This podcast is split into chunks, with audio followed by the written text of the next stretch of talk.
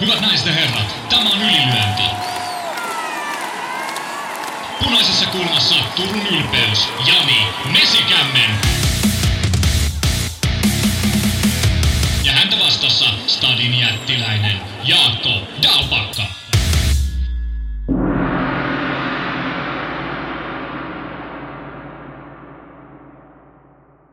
Oikein hyvää kamppailuviikonlopun alkua. Ylilöinti podcast 351 tulee taas varamiehityksellä teidän katseltavaksi ja kuunneltavaksi. Tällä kertaa tuli tukea Järvenpäästä Sisukymiltä. Suomen vapaatteluliiton päävalmentaja Sami Mehamedi, tervetuloa matkaan. Kiitos Jaakko. Kiva, kiva olla täällä jutustelemassa. Mä näen, että sun hartian takana vahtii joku tumma lihaksikas herrasmies. Kuka se on ja mitä se siellä tekee? Siellä on itse asiassa Mike Tyson, mikä siellä kurkistelee tuon artisti Dosprakin maalaamana. Täällä itse asiassa tällä hetkellä majailen mun vaimon työhuoneessa ja mä oon sinne tommosen taideteoksen seinälle hommannut, että siellä on, siellä on Tysoni sekä itse asiassa Tysonin vieressä, kun mä vähän tuosta liikuttelen, niin löytyy Maradona, eli tuommoinen kaksikko on taulussa, taulussa tuolla seinällä, niin ne, ne kummittelee siellä. Ja tuossa Dosbrakki ei, ei ole maksettu mainos, mutta hän jonkin verran myös UFClle ymmärtääkseni piirtelee noita Joo. jotain kuvia. Ja noitahan pystyy ostamaan hänen taideteoksenaan niitä originaaleja kovalla rahalla ja sitten näitä painettuja versioita sitten vähän maltillisempaa hintaa. Mitä muuten meihin luulet, että, että tota, kaksikko, jo edesmennyt Diego Armando Maradona ja Mike Tyson, kun ne on kultapäivinään siinä kasarin loppupuolella, olisi ollut juhlimassa, että olisiko ollut villimeno? No, mä uskon, että villein meno saattaa kuvata sitä. Et siinä on kyllä varmasti semmoinen kaksikko, että jää Nykäsen Matit ja muut ihan telineisiin. Joo, mä luulen, että, että sä oot ihan oikeas. Hei, kuitenkin ollaan puhumassa tässä vapaattelusta ja nyrkkeilystä ja kamppailurheilusta ylipäätään, niin niille, kelle Sami Mehamedi ei ole tuttu, niin, niin sä oot Sisukimin päävalmentaja tosiaan useamman vuoden ollut sitten Vapaatteluliiton maajoukkueen päävalmentaja, mutta miten tuohon pisteeseen on päästy? Eihän tuollaisia saappaita, maajoukkueen päävalmentaja saappaat ihan hetkessä, niin kerro vähän, mistä sä oot tullut. Oletko muutenkin tehnyt kuin myynyt autoja? No autoja mä itse asiassa alun perin melkein myyn. Aika nuoresta jätkästä lähtien mä myin, myin pitkää autoja ja sitten mä sekaannuin tähän vapaa-otteluun enemmän ja vähemmän ja sitten kun, jos ei itse osaa, niin pitää ruveta valmentamaan ja tota, sitten sit ajanut, olin muutamissa noissa kisoissa mukana ja sille ehkä yksi niitä harvoja, mikä on ollut niin hölmö, että jättänyt muut työt ja ruvennut tekemään vähän niin kuin täyspäiväisesti. Ja tota, sitten e, oikeasti, jos ollaan tarkka, niin mä uskon, että niin kuin osa syy siihen, miten mä oon tuon päätynyt, niin mä tuun aika hyvin jengin kanssa toimeen ja mulla on keskinkertainen ymmärrys lajista, niin ne on ne ehkä ominaisuudet, mitä tuommoiseen rooliin tarvitsee. Ja ei ole liikaa mitään muuta tekemistä, eikä, eikä ole kavereita. tai ne kaverit on niin. salilla. Just näin. Mm, hei tota, jos nyt ajatellaan ylipäätään maa, maajoukkueen valmentamista, niin vapaatteluhan Suomessa aika silleen pieni laji, että me lähtökohtaisesti kaikki valmentajat ja valtaosa ottelijoistakin tuntee toisensa, niin minkälainen pesti se päävalmentajan rooli on, että lähtökohtaisesti kun kisoihin lähtee sitä aina yksi per painoluokka, niin onkohan se päätös on tehtävä, että ketä Suomea siellä edustaa ja onko se semmoinen, mistä tulee aina rapaa suuntaan tai toiseen, että koskaan ei voi miellyttää kaikkia, vai onko se ihan semmoinen suht easy homma, että ei, ei tarvitse sitten selitellä ja odottaa, että joku tulee oventaa pesismaalan kanssa? No siis ainahan joku, joku pahoittaa mielessä, se on ihan selkeä, mutta itseäni helpottaakseni mä oon aikoisesti tehnyt sen semmoisen kriteeristön, millä niitä valitaan, mikä on ihan niin kuin julkinen ja monta kertaa laittanut senkin johonkin että niin kuin, tämä on tulosurheilu, niin kaikki muukin, että ihan siihen se perustuu aikaisempaan menestykseen, että jos, jos haluaa maajoukkojen mukaan. Toki meillä on tämmöinen maajoukkueen rinki ollut koko myös, mikä sitten harjoittelee keskenään, että sinne, sinne mielellä ottaa niitä semmoisia, niin kuin, tämä on ehkä typerä sana, mutta salitiikereitä, eli niitä, mistä kuulee aina huhu, että on kova äijä, mutta ne ei ole vielä käynyt tekemässä silleen mitään tulosta, vaikka SM-tasolla tai saatikaan edes välttämättä näyttäytynyt MMA Suomi-kapeissa tai muissa vastaavissa. Et kuitenkin vaikka piirit on pienet, niin joka paikkaan ei pääse, että helposti noissa pienemmissä kaupungeissa sitten nämä jokerikortit on itselle mysteereitä. Sitten jos ajatellaan tätä päävalmentajan tai ylipäätään valmentajan roolia ja mennäänkin sitten siihen toiseen puoleen, niin minkälainen sulle on ollut sit kokemus toimia Suomen vapaatteluliiton kanssa, toki sielläkin aika paljon tuttuja, mutta mut ennen kaikkea kun mennään arvokilpailuihin, EM, MM-kilpailuihin, missä on sitä kansainvälinen vapaatteluliitto IMAF, niin, niin mitä nämä, nämä sitten hoituu? Niin siis äh, valmennustehtävät vai ylipäänsä siellä toimiminen? No, niin no ylipäätään kanssa, toimiminen, että mm. et kun urheilijoita valmennetaan, mutta yleensä valmentaja joutuu sitten politikoimaan sitten siellä niin kuin päättävien elinten kanssa ja, ja tietenkin IMAF-kilpailussa on kaikkea muutakin. Otetaan nyt eka se Suomen liitto. Kerro nyt, että mitä Suomen vapaatteluliiton kanssa valmentaja toimii. Onko, se, onko siinä mitään sen ihmeellisempää? No ei, ei oikeastaan. Toki itse mut on harhautettu myös tuonne liittoon, liittoon nyt mukaan, vaikka mä koitin pitkään sitä väistellä luoteja, mutta tota, on sielläkin mukana, eikä siis ihan nastaa hommaa niin kuin vaikuttaa lajikenttään muutenkin, mutta tota, yleisesti siis öö, mä vähän niin kuin viime kädessä kasaan sen joukkojen, ilmoitan sen niille yleensä, siis, tai kysyn lähtökohtaisesti kaikille, että onko tämä semmoinen, mikä, mikä näyttää kaikkien silmään oikealta porukalta.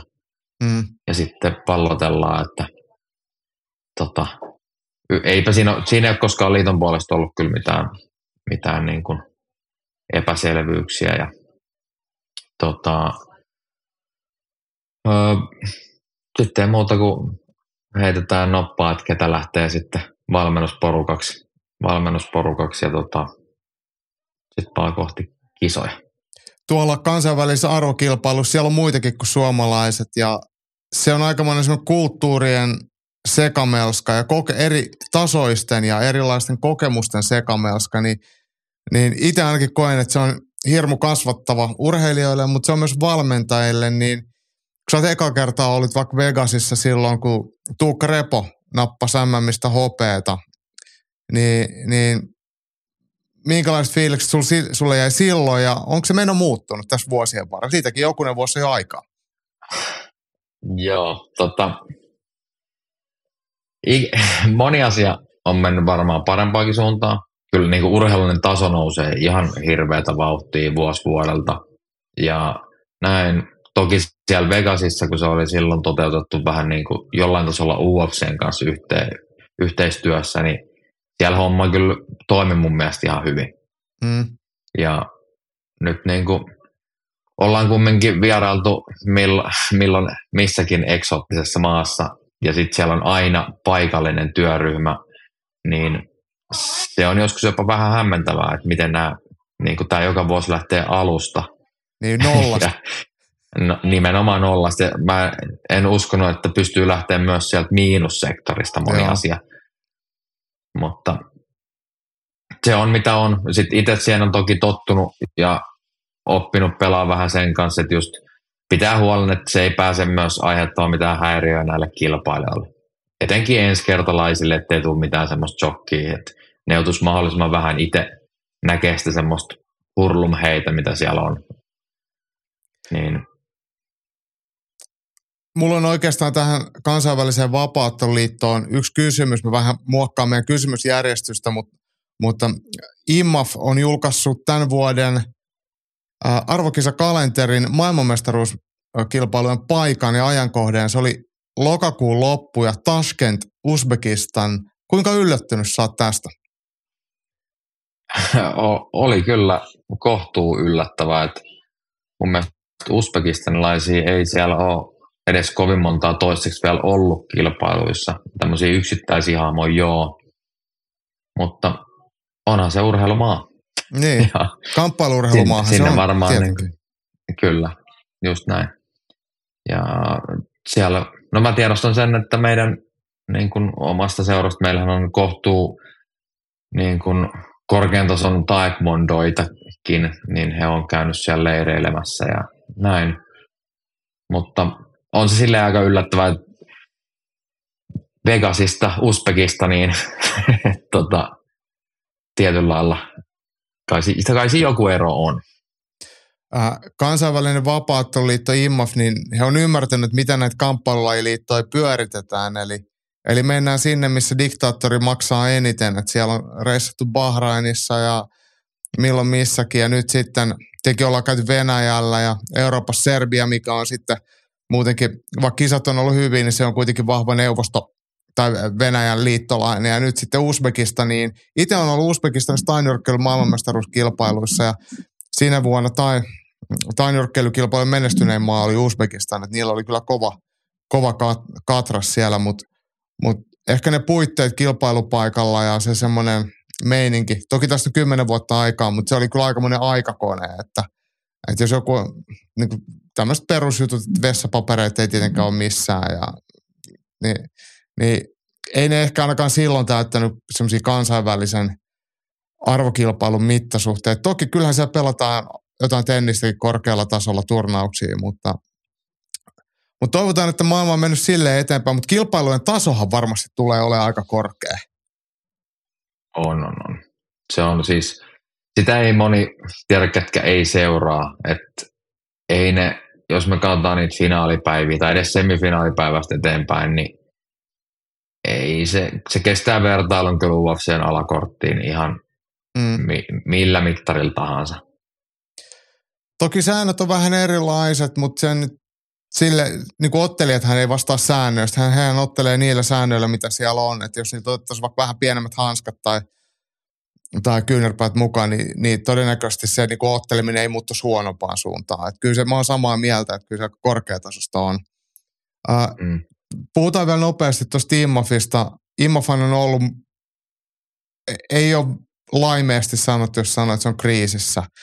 Et, et tuomarit on lähtenyt sieltä, tuomariyhdistys, ketä siellä on ollut, niin on about kokonaan poistunut. Kaikki kokeneet tuomarit on lähtenyt menee. Rahan epäselvyyksiä, riitelyä, seksuaalista häirintää, niin, niin toihan ei oikein tunnu hirveän hyvälle meille lajiaktiiveille, jotka haluaisi viedä laji eteenpäin, että jos, jos kansainvälisen lajiliiton puolesta toiminta on tuollaista, niin miten sä näet isossa kuvassa tämän IMAFin tilanteen? Että onko se kovin valoisa vai miten, mitä sä luulet, että tulevaisuudessa tulee tapahtuu? No siis kaikessa rehellisyydessä mä oon jo useamman kerran pelännyt, että toivottavasti ei ainakaan kaadu kokonaan. Mm. Mutta se, se oli, noissa kisoissa on vähän ruvennut jo huomaa semmoista pientä vastakkainasettelua, että muutamat maat – käynyt aina, kun on niitä tilaisuuksia, missä on kaikki paikalla, niin lähtee heti sörkkimään ampiaispesää ja se niin sanotusti menee heti kettuiluksi puoli ja toisin. Joo. Ja toki, mutta tässä on oikein vaihtoehto, että silleen on kumminkin vienyt laji aika paljon eteenpäin. Tämä tykkään tuosta suunnasta. Mm. Nämä tämmöiset, ketkä on käynyt tuon Immof Mankelin läpi, nämä urheilijat, niin mä koen, että ne on aika paljon valmiimpia sitten ammattilaishäkeissä, koska siellä sä joudut ottaa niin kuin joka päivä jotain hurjaa vastaan, mitä sä et välttämättä edes haluaisi sun vastaaksi ammattilaisena. Niin. Ja tota, ne on, ne on kyllä niin kuin erittäin, erittäin hyvä niin kuin kokemus ja kilpailu kaikille, kaikille urheilijoille, joo, mutta itse se niin kuin, just tämä kaikki sekoilu, mitä siellä on ollut taustalla, se, kun ei siinä ole oikein mitään vaihtoehtoista liittoa olemassa. Niitä on ollut niitä virittelyitä, että mä en tiedä kuinka paljon niistä voi mistäkin puhua, mutta Eurooppaan oli tulossa se oma liitto, mikä jo lyötiinkin aluille ja niin ne oli jonkinnäköistä sopimusta tehnyt Immofin kanssa, että yhteistyötä ja sitten kuitenkin taisi Immof näyttää punaista lippua, että Joo. ei me halutakaan teitä mukaan. Joo. Se olisi kyllä tosi valitettavaa, koska kyllähän toi suunta on ollut silleen hyvä, jos nyt näitä väärinkäytöksiä ei pidä missään tapauksessa vähätellä. Mutta jos puhutaan mm. niin kuin vain sitä lajin suunnasta, että lajin on tullut mm, yhtenäiset säännöt amatööripuolelle ja arvokilpailu, EM-kilpailu ja MM-kilpailu ja Afrikka Open, Oceania Open, mitä ikinä, että se, se niin rullaa ja se järjestelmä on ja vuodesta toiseen homma kehittyy ja on ollut tuomarikoulutuksia sun muita, niin, niin periaatteessa on ollut paljon hyvääkin, että sitä ei millään niin kuin haluaisi heittää, heittää kyllä romukoppaa, että mä oon siinä kyllä sun kanssa samaa mieltä. Mutta hei, toihan ei oikeasti ole ainoa aika ja paikka, missä on sekoiltu ja tämä itse asiassa oli viime jaksosta jäänyt tämä seuraava kysymys veke ja liittyy Amerikan maahan ja osittain UFC nykyiseen TKO Groupiin, mikä omistaa siis UFCn ja VVE, niin hallituksen jäsen Vince McMahon, joka sitten on näitä pelläpainin kummisetiä, niin aika rajuihin seksuaalihäirintä ja siihen liittyviin rikkeisiin, niin, niin on joutunut oikeuteen ja nopeasti tuli lähdöt sitten firman johtoryhmästä, niin, niin olit se yllättynyt? Ei kauan kestänyt, kun oli tää, nämä kaksi isoa promootio yhdessä, kun tulee ensimmäinen tämmöinen kunnon myrsky. No ei kai, jotenkin se, tämä on ehkä taas hölmöstä sanottu, mutta tuntuu, että se jollain tasolla on enempi sääntö kuin poikkeus, että tuolla isossa maailmassa rahamiehet hölmöilee oikein urakalle. Mm. Jotain tämmöistä sattuu. En, en ihan loputtomiin tutustunut aiheeseen, mutta kyllä mä luin tuosta jonkun uutisen silloin, kun se pamahti ja enemmän pyöritteli päätä, että ai, tämäkin kaveri. Joo, mutta kun sanot, ai tämäkin kaveri, niin oikeastaan mulle tuli fiilis, en yhtään ylläty, että hän. Mm. Että hänen semmoinen presence julkisuudessa ja omassa roolissaan on aika auktoriteettinen ja hänellä oikeasti on sitä valtaa ja valuuttaa, niin mm. heillehän siunautuu näitä mahdollisuuksia ja sitten väärinkäytöksiä. Se on kyllä, se on jotenkin, se on aika karmivaa. Mut, mutta tota, varmaan seurataan tätä ja tämähän nyt on tietenkin, jos puhutaan pörssiyrityksestä TK, onko se nyt TK Group vai TK Holding, mikä sitten UFC ja VVtä pyörittää, niin, niin nämä on aika, näistä voi tulla isot rapsut ja näistä voi olla isot seuraamukset, semmoista, mitä mekin nähdään sitten jossain lakitupien kautta, miten ne sitten pamahtaa. Ja sitten taas toisaalta, kun mietitään, että kuinka nopeasti toi Vince McMahon ää, sieltä hallituksesta lensi pihalle, niin kyllä tuo on mun mielestä aikamoinen signaali, ehkä meitäkin enemmän kiinnostava Dana Whiteille, joka läpsii vaimoa. Et siinä aletaan olla kyllä nyt todella lähellä sitten, että et, et tuossa on ennakkotapaus, että minä päivänä Dana Whiteille tulee sitten pakkolähtö. Että tätähän on varmaan muutkin kuin me miettinyt. Mm. Itse asiassa sen verran tuohon Dana White-kuvioon, niin just tänään puhuttiin erään urheilijan kanssa siitä, ihan tuli vaan yhtäkkiä mieleen, että yllättävän nopeasti nuo asiat unohtuu. Mm. Et, ei men, se, et, se paineli muijaa dunkkuun ja tota, viikkoa myöhemmin se oli taas ihan kuin ei mitään. Mm. Kaikki oli unohtanut ja enää vaihtanut kuningas. Ei. Et. Joo, tää, nyt, nyt sitä vähän sit niinku sivutaan, mutta mut näin se on, että et, et, kyllä ne äkkiä, äkkiä unohtuu. Ja siis Dana Whitehan ei saanut mitään tästä vaimonsa lyömisestä mitään rangaistusta muuta kuin, että hän joutuu sen kärsimään siitä maineesta ja pahasti on muuten kärsinyt. Mm. mm. Hei, tota, pysytään viikon uutiskatsauksessa vielä kahden viikon takaiseen uutiseen ja Omran Shabanin UAE Warriorsin äh, Arabian mestaruuden voittamiseen. Omran Shaban Suomessa käy sunkaan reenaamassa ja sisukymillä, niin, niin sä oot nähnyt Omran, Omran tuli Suomeen ja teillä oli yhteiskuviikin siellä vähän vyötä halailtiin ja brassailtiin, niin, niin kerro jotain, mitä me tavalliset kuolevaiset, jotka on katsonut matseja telkkarista. Kerro vähän jotain siitä, onko se taustasta mitään, että miten matsi meni ja missä Omra menee nyt? No, ei siellä nyt mitään ihmeellisyyksiä. Ne, ketkä katsoo ottelun, niin varmaan näkikin, että oikeastaan itsekin kun katsoi täältä kotisohvalta eikä paikan päältä ja katsoi ensimmäisen erän, niin oli silleen, että no tämä menee just silleen, kun oli ajateltukin. Mm. Että kaverihan ei osu ollenkaan, mutta ei se kaveri huono ollut. Se mm. osasikin muuttaa vähän taktiikkaa ja rupesikin lyömään useamman aina kerrallaan ja sitten tota, ne rupesi vähän kopisemaan ehkä toivottua enemmänkin. ja tota, Voi sen noinkin asian esittää. ja tota, kuitenkin loppu hyvin, kaikki hyvin. Mm. Tuommoinen vanha sanonta, että jujitsu pelastaa elämiä, niin tuossa tota, mm. ehkä, ehkä pelasti. En, tietysti mä en ole vieläkään katsonut sitä täysin uudestaan. Et mä mietin neljännen erän jälkeen vaan sitä, että voisiko tämä olla kaksi kaksi nämä erät. Mm. Vaikka ne kaksi erää olikin selkeät sitten Toiselle. maanmiehelle, eli Joo. Tunisian kaverille. ja tota,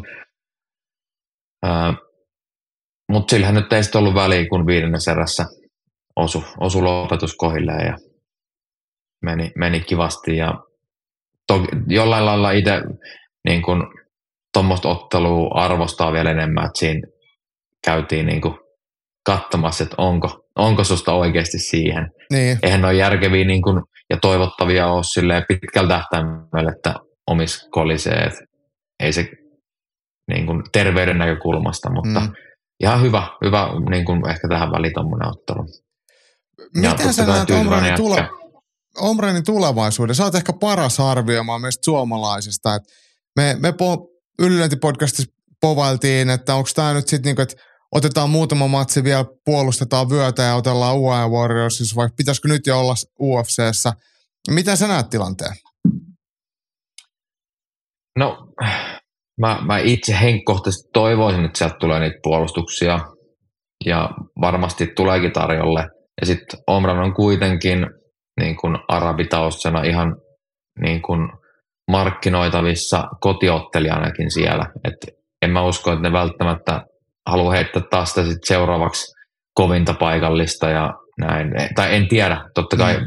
titteliottelut on titteliottelut, että ne en, en, ei siellä ole mitään taksituskeja missään nimessä, mutta tota, mä, mä näkisin, että on se suunta, missä melkein, mihin kannattaisi tähdätä, että Omranilla hän siis mitä mä arvioisin, että se on noin joka neljännen viikon reenaa meidän kanssa. Joo. Ja kolme viikkoa Irlannissa. Se, se on, menee varmaan se jaksotus jotakuinkin noin. Mm. Ja tota, häntä ei mun mielestä ihan mielletä irlantilaiseksi. Ää, sitten se Suomi-kuvakin on vähän jäänyt sen takia, kun hän ei oikein niin kuin edusta mitään. On toki Suomen lippu mukana ja näin, mutta mm. Syn, tota, onhan Omran syntynyt Suomessa, niin, eikö syn, Kyllä, Ta, taitaa olla, joo. On se mun mielestä. Ja, mm. Mutta kuitenkin vähän semmoisessa niin tietynlaisessa markkinoinnillisessa katveessa, mm. niin ehkä se suunta voisi olla se Libanoni edellä ja siellä arabimarkkinoilla, ainakin mikäli huut pitää paikkaa sitten tuosta isommasta liigasta, niin siinä on jonkun verran panostusta, että siellä rupeaa olemaan lähi kortteja UFClläkin, niin mä, niin kuin, mä näen sen hyvin mahdollisena muutaman ottelun jälkeen. Totta kai miksei nyt jo, mutta se voisi olla se muutama ottelu, niin sitten menisi sinne valmiina. Ja, toi oli mun mielestä niin ne... hyvä pointti toi valmiina, että kun totuushan on se, että osittain Suomessa on oma, Omrani ei silleen tiedetä, kun ei se koskaan oikein otellutkaan. Et sillähän on ihan kourallinen amatöörimatse. Ja sitten se lähti reenaamaan sinne Irlantiin, että sillä ei ole mitään edustuspaikkoja ollut eikä tällaisia, niin Suomi, Suomi yleisö ei ole siihen tutustunut. Ja kyllähän se semmoinen näkyy, että, että matseja ei ole vielä paljon. On sitten vaikka ynnätään nuo ammattilaisia amatöörimatsit, niin niitä on kuitenkin yhteensä varmaan ehkä 15, ei sitäkään. Niin, niin, niin silleen se raakilemaisuus, vaikka tulikin hieno voitto, niin ei välttämättä ole kiire kiire päästä ufc ja ottaa siellä takapakki. Et mäkin olen vähän sitä mieltä, että siellä voisi tuo UAE Warriorsin, vaikka hakee sitä UAE Warriorsin välisarjan mestaruutta tuon Arabian mestaruuden lisäksi esimerkiksi. Ja siellä mm. varmaan saa vähän palkkioitakin ja samalla ke- kasvattaa sitä kokemusta. Mutta mä vielä komppaan sua siitä, että, että toi matsi, minkä hän nyt otti, niin se on ensinnäkin tosi arvostettava se voitto, mutta se voi olla myös tosi kehittävä. Että sä tuut mm. Miljoona kertaa parempana seuraava ottelu, kun sä oot käynyt läpi ton kokemus rumban, että et se, se voi olla tosi merkityksellinen ja kyllä mä nyt pidän suom- suomalaisen vapaattelun tulevaisuuden nimenä, tai e- ehkä ei voi sanoa tulevaisuuden nimenä, koska Omran Shaban on jo nimi, mutta sillä että ihan potentiaalinen UFC-ottelija kyllä lähi, lähitulevaisuudessa. Kyllä, ja just toi, siis tuskin nämä mitään salaisuuksia, että nyt niin kun ton tittelimatsin jälkeen Omran on ollut Suomessa ja täällä, ja mm. ainut juttu, mitä ollaan tehty, niin keskitytty niihin virheisiin. Mm. Mm. Vaikka yleensä en ole niin kuin ihan täysin, että mieluummin katsoisi kaikkea niitä, mikä meni hyvin ja pyrkisi niitä toistamaan ja parantamaan, mutta nyt aika ratkaisukeskeisesti nämä ekat viikot nyt on mennyt. Joo. Ja mä uskon, että se poikii kyllä tulevaisuudessa. Eikä Omrakaan ole mikään tyhmä jätkä, että kun sä sanot sille, että tuolla on selkeästi aukkoja, mitkä vaikuttaa ottelun lopputulokseen merkittävästi, niin kyllähän ne kannattaa silloin tilkitä ennen kuin se materialisoituu mm. joku virhe. Hei, jatketaan sun ottelijoiden ää, teemoilla ja Kinnusen kysyy Emil Kurhelasta ja Octagon-sopimuksesta, mikä julkaistiin tällä viikolla. Ja Emil Kurhelahan siellä teillä Sisugymille treenaa, toki edustaa tätä lahtelaisten 03 Fight-tiimiä ja nyt julkaistiin tosiaan Octagon-sopimus. Onko tiedossa, että milloin Emil siellä ottelee? Ei itse asiassa ole. Ja toki tuolla on silleen hankalassa paikassa, vaikka olisi ja se ei olisi julkista, niin en mä voisi kertoa, mutta no ei, siis ei, ei, ole oikeasti tiedossa. Ja tota, mutta niillä on aika paljon ilta, että mm. Vaihtoehtoja tuntuu olevan, että aika lailla kerran kuukaudessa niillä on tapahtumia, niin en mä usko, että siinä, siinä menee niin pitkään, että tota, Emil siellä nähdään Octagonissa. Että. Mitä sä toivoisit, milloin Emil pääsisi ottelemaan? Mm, sanotaan joku se, semmoinen huhtikuu olisi omasta mielestä esimerkiksi aika hyvä, koska Emil on ollut aika kiivas toi parivuotinen, että kun se on otellut neljä kertaa vuodessa, mm. ja kumminkin hänelläkin on pieni lapsi ja muuta, niin tota, mä uskon, että semmoinen ihan pieni happi tekee hyvää, mutta toki on koko ajan harjoitellut, että mm. ihan jos, jos pitää mennä neljän viikon päästä, niin sitten mennään. Miten tota, pitkä tämä Octagon-sopimus, onko se ajallisesti määritelty tämä matsien mu- matsimääräinen vai yhä ottelusopimus vai onko se mitään tarkempaa? No meillähän on vähän sama kuin Omranin kohdalla niin Emilin kohdalla, kun on tämmöinen yhteishuoltajuus, mm. niin tota, mä Emilin kohdalla mä vastaan siitä niin kuin lajiharjoittelusta ja kaikki sopimusasiat ja muut menee tuolta tiimin kautta. Eli puhutaan ja, siis 03 Fight-tiimistä tässä tapauksessa. Joo, joo. joo.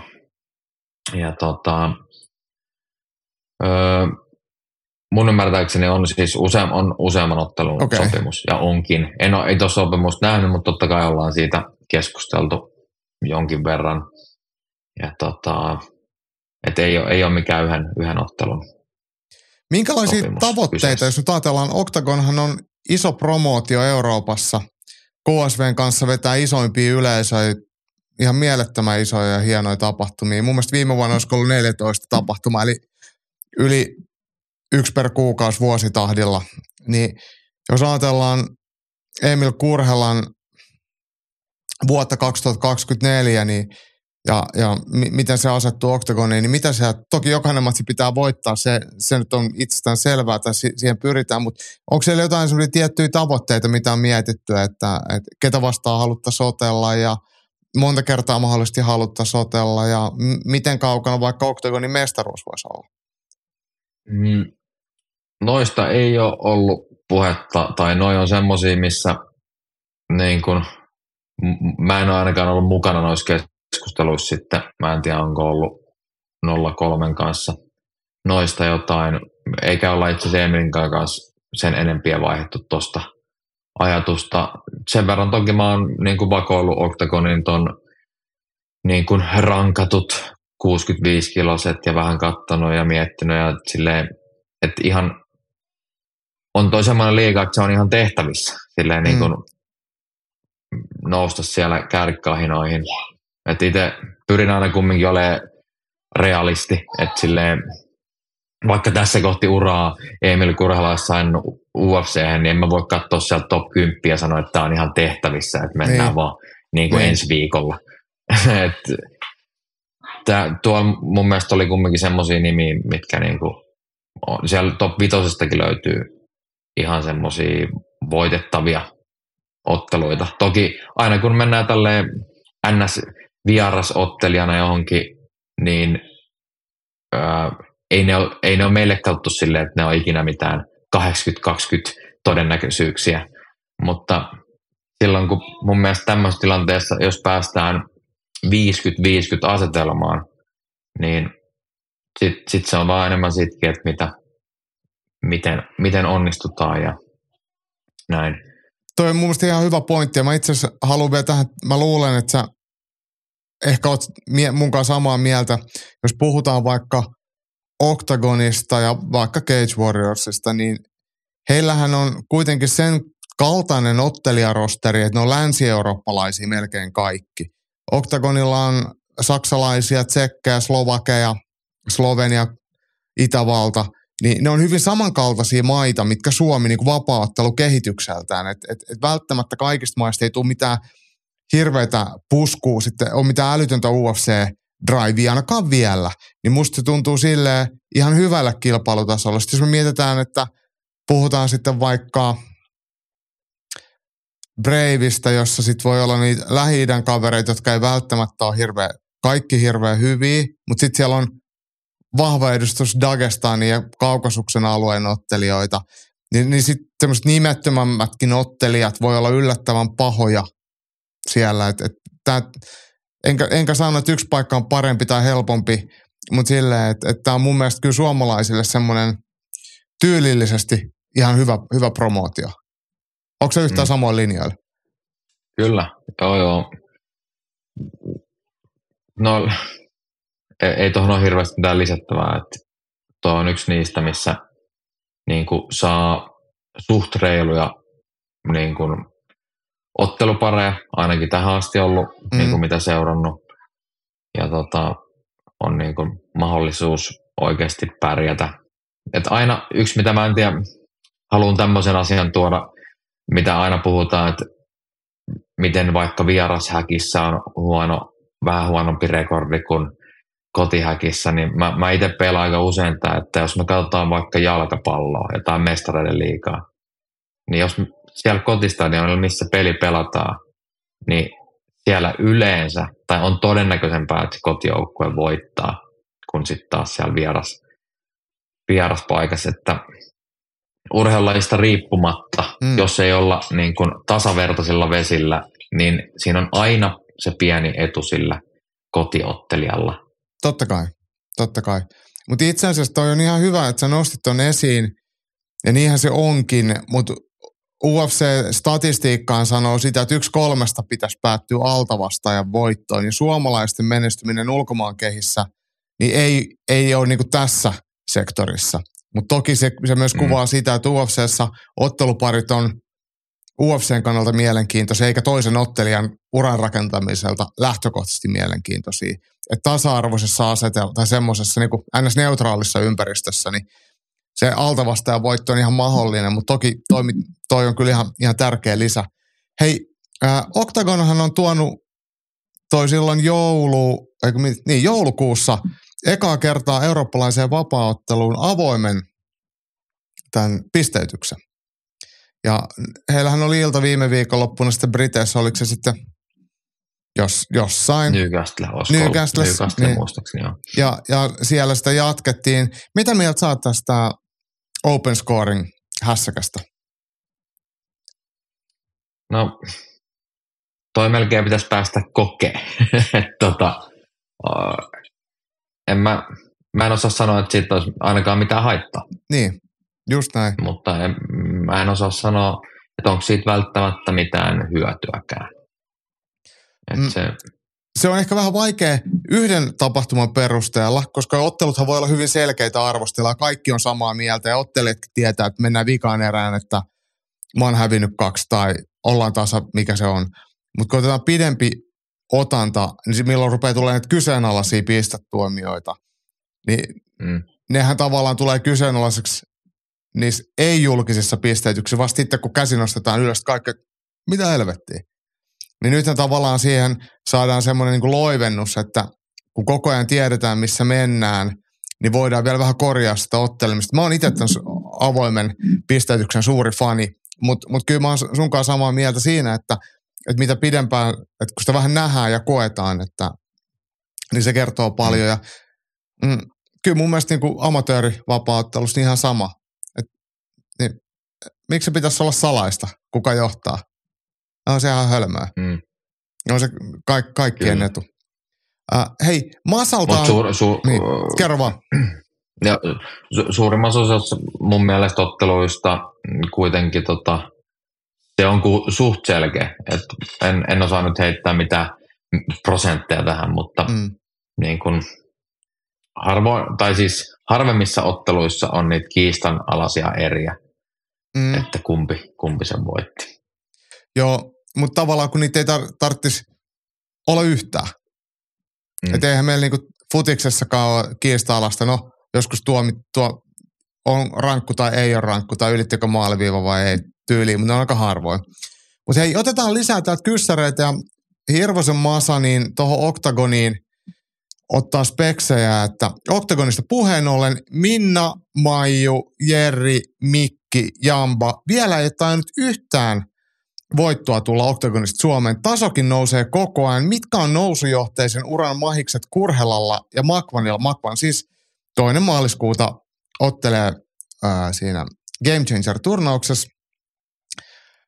Ää, ja tässä vielä Masa tähdentää, että toinen tekee ekaa nousua ja toinen hakee uutta vauhtia. Olisi kyllä piristävää saada se voittokin sieltä. Mm, toi tilasto, aina kun noita tilastoja tulee tollasia, niin se aina hetkellisesti masentaa, että mitä ihmettä, että mitä sieltä ei ole tullut yhtään voittoa. Mm, sä sanoit tuossa aikaisemmin, että Octagonissa on suht reilu matchmaking ja ollut, jos me pelataan Minna, Maiju, Jerri, Mikki, Jambaa, niin onko heitä kohdeltu sun mielestä väärin? Onko se saanut epäehdollisia Ei. matseja tai ollut siellä säkkinä? Ei itse asiassa mun mielestä. Mm. En, en muista, ketä vastaan Jerry on käynyt ottelemassa, enkä halua siihen puuttua sen enempää. Mutta esimerkiksi Jampalta muistan semmoisen ihan kilpailullisen ottelun tätä nykyään top 5 niin kuin ottelijaa vastaan. Mm. Ja tota, Maiju ja Minna, joo, muistan heidänkin, että ei siis ihan, ei siellä ole, ei heitä ole tilattu sinne hakattavaksi. Jep. Ja toki taso riittää muutenkin, näähän nyt voi ottaa käännös ketä vastaan vaan. Et Kyllä, ei, siinä, Kyllä. Mutta silleen, niin kuin, että mun mielestä yksikään näistä ottelupareista Jerryn ulkopuolella, mäkään en muista ketä vastaan Jerry ottelu, mutta Jerryhän on aina, hän ei harjoittele ja hän, hän aina hävii lähtökohtaisesti. Niin, niin, tota, niin yksikään näistä otteluista ei olisi ollut mun mielestä semmoinen, että suomalaisen ottelijan rahkeet parhaimmalla mahdollisella suorituksella ei olisi voinut riittää voittoon. Että se ei olisi ollut mikään lotto tai tsägä, vaan ihan paras mahdollinen Minna Crusander olisi voinut matsin voittaa ja Maiju ja Mikki ja Jamba ihan samoin.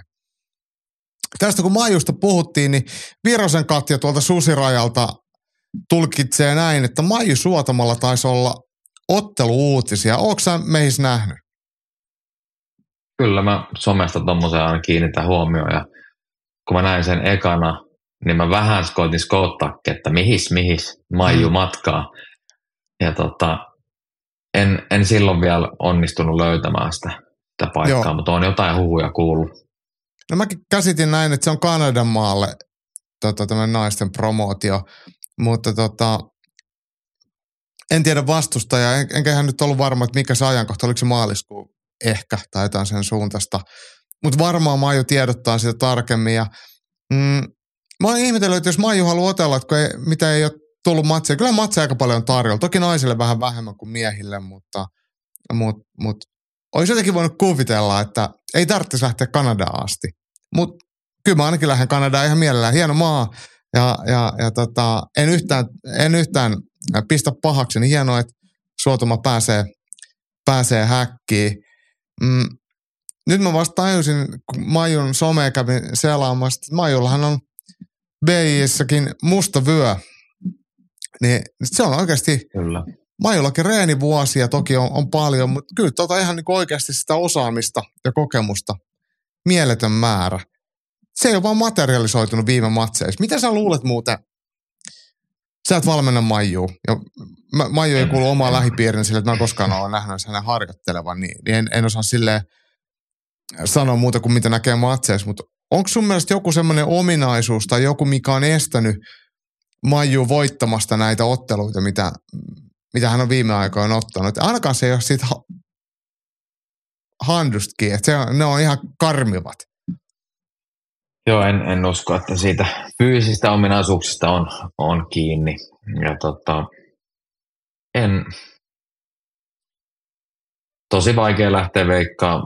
Mä, niin kuin Maju kiinnitti mun huomioon, kun mä joskus aikoja kun sitten tuijottelin ottelua, missä hän otteli mies teittiä vastaan.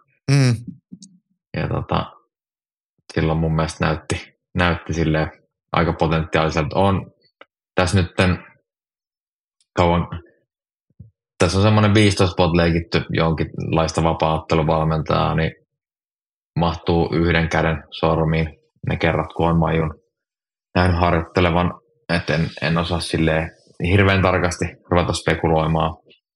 Mut jonkinmoista ajatusten vaihtoa on joskus ollut.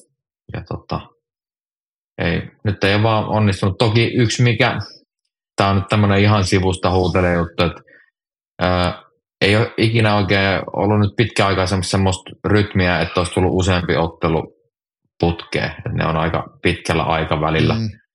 Sitten siinä voi olla vähän, vaikka joku sanoo, että ei semmoista ole olemassa kuin kehäruoasta ja sitä ja tätä, mutta jotenkin mä itse uskon, että ottelemaan oppii ottelemalla ja siinä täytyy olla semmoinen drive, se momentumi etenkin näissä lajeissa on erittäin isossa roolissa. Ja varsinkin tuolla tasolla, kun ollaan ihan maailman huipulla, niin kun sinne tullaan vähän niin kuin pystymetsästä, että et, et, niin, et mitä se menikään se otteleminen, niin sä et ehkä pysty ihan omaan sata, sataan pinnaan. Mutta seurataan tämän Majunkin tilannetta ja toki hienoa, että et, et se matsi on nyt löytynyt.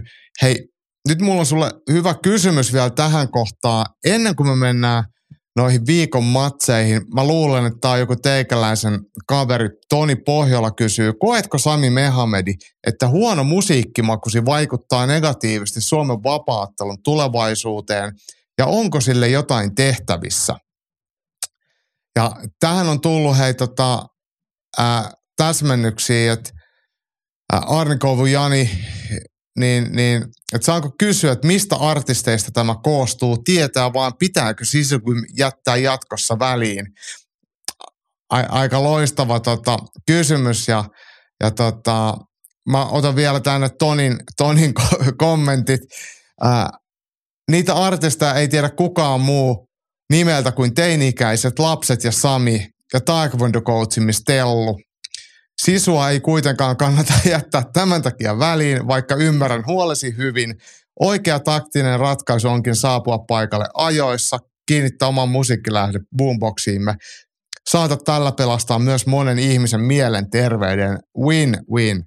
Mistä tässä meissä on kyse? En mä, mä ymmärrä, mikä juttu, mutta tota, eh, no, mä, mulla on aika monipuolinen itse asiassa musiikkimaku, että se on ihan päivästä kiinni, mitä sieltä tulee. Mutta valitettavasti tätä nykyään niitä päiviä ei katella usein, koska se boomboxi on viety aina ennen mua. Just ehkä tästä, tästä syystä. Ja Jos tota, pitäisi... Mulla ei ole edes heittää mitään esimerkkiä niin kuin kappaleista. Ilmeisesti Toni on sen verran vanha. Ja Tonihan on itse asiassa ollut esimerkiksi munkkina luostarissa. Hän on pitkä linja pudo, pudomies ja tota, taitaa tykkää hiljaisuudesta, niin sen takia tämmöinen ajoittainen teknojytke on kaikista pahinta myrkkyä hänen aivoille. Kun sähän oot autokauppia sen järven päästä, niin mä luulen, että scooter on varmaan niin kuin, sullahan on scooter tatuoituna tuohon, eikö se ole? On ja CD-levy on edelleenkin autossa ja C-kasetti. Just näin. Hei, nyt meidän on aika mennä ihan oikeaan urheiluun ja katsotaan vähän viikonlopun matsien perään. Ylilyönti ja viikon taistelu. Ei ole Jaakolle helppoa painaa oikeat jinkkuu, kun meinattiin mennä jo kamppailukansan radion puolelle, mutta nythän on oikeasti vuorossa vasta viikon taistelu.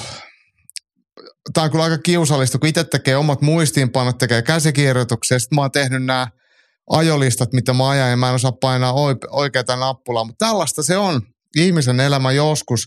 Mutta tosiaan viikon taistelun aika, ja se kääntää meidän katseet jälleen kerran Nevoden autiomaahan erääseen tiettyyn autotalliin, mihin on pystytty 25-jalkainen vapauttelu häkkiä. Se on UFC Fight Night Dolitse vastaan Imavov.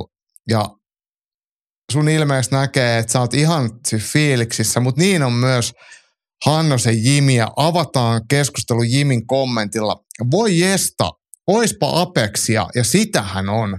UFC-fanipoika sanoo katsomatta paskaa, Jaakko myhäilee partaansa ja innostuu teknisten aspektien, teknistaidollisten nyanssien ja vauhdikkaan spektaakkelin vuoksi.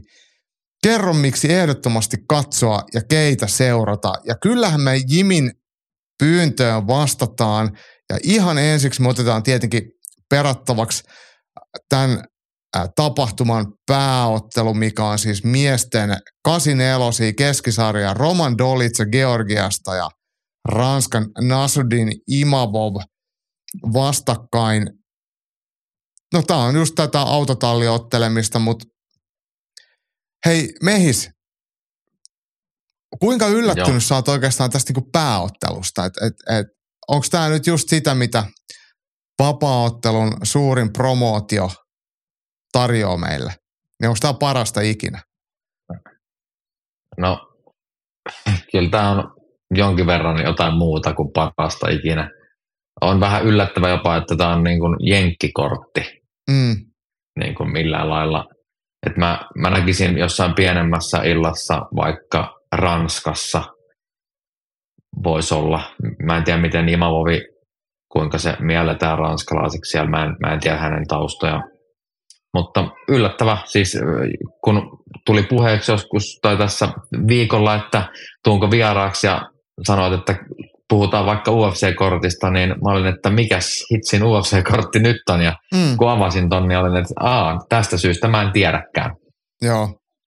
Ja, tota, ja mitään siis pois ottamatta heidän niin kuin urheilullisista ominaisuuksista. Että se siis on laadukas ottelu epäilemättä ranking-sijoitusten puolesta niin Roman Dolitsen on, on siellä kahdeksan ja Nasudin Imavov sitten siellä 11, eli molemmat on ihan rankattuja ottelijoita.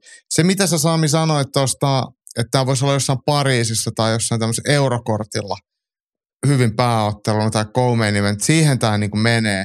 Mutta kyllä tämä tuonne Las Vegasina ää, ja UFCn Apexiin niin tuntuu kyllä tosi, tosi sille etäiselle ja – jos katsoo koko ottelukorttia, niin onhan se muutenkin aika semmoinen vaikeasti tartuntapinta ainakin tarinankerronnallisesti ja siellä on ihan hyviä ottelijoita ja hyviä ottelupareja, mutta ei tämä nyt ainakaan meikäläistille ihan oikeasti tarinapuolesta sytytä. Imavovhan kärsi UFC-uransa ensimmäisen tappion ja eikö se nyt ollut niin, että hän, hän otteli sitten mm, entistä mestaria äh, Sean Stricklandia vastaan aika tasan vuosi sitten ja hävisi pisteillä. Sitä ennen oli, oli ihan hyvät, hyvät. Itse asiassa hän oli Phil Hossille, hän, hän olikin jo hävinnyt, unohdin tämän ottelun, mutta, mutta tota, Joakim Bucklin, Edmund Sabasianin ja Ian Heinishin, niin kaikki voitti siitä ihan nätisti.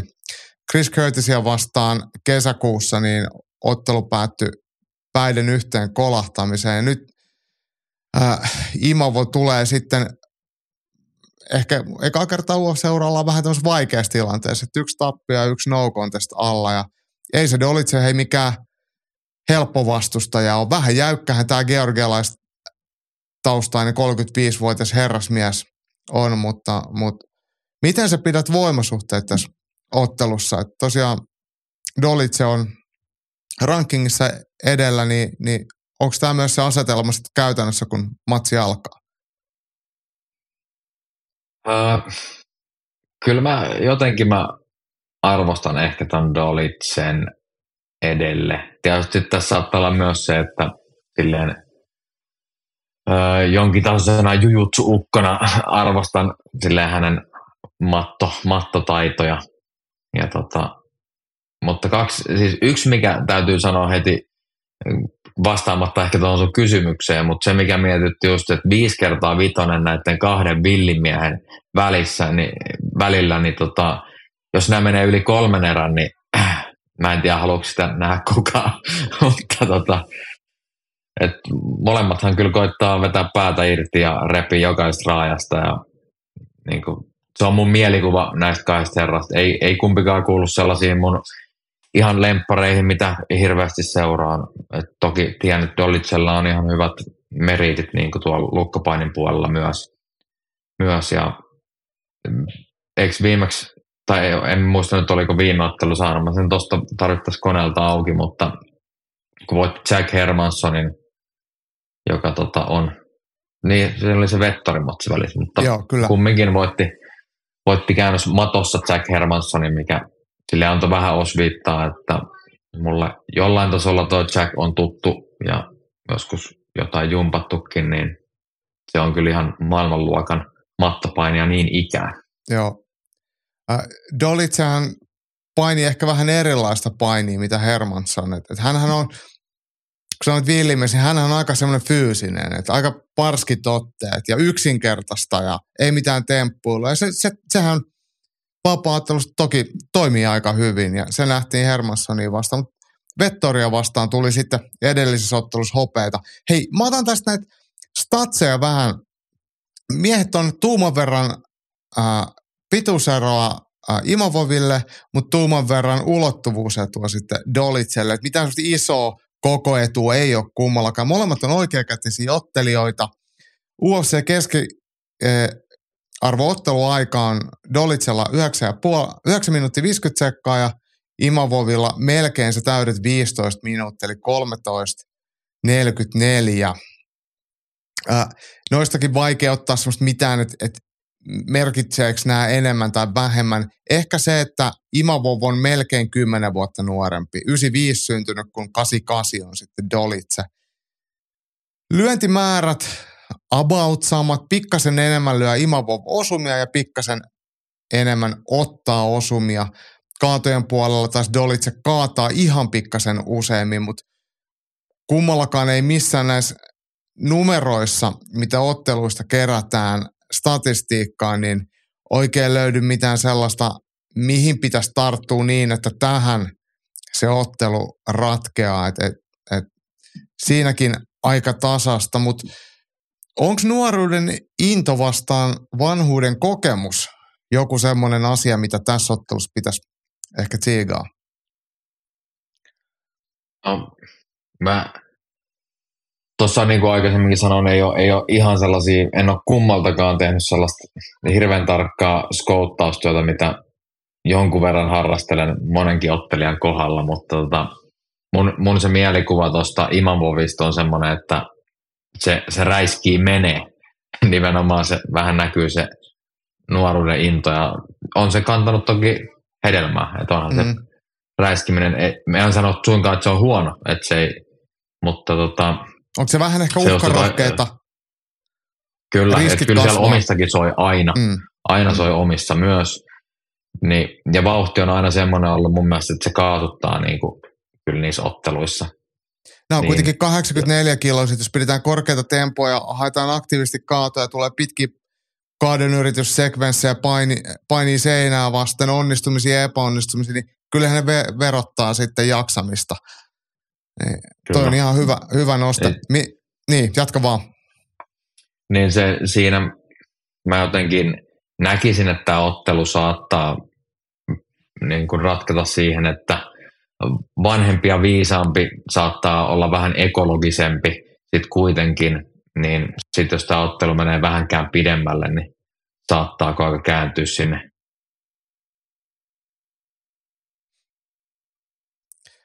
Jaha, mehis kävi ottaa Meni vähän Meni kuva happea. pimeäksi.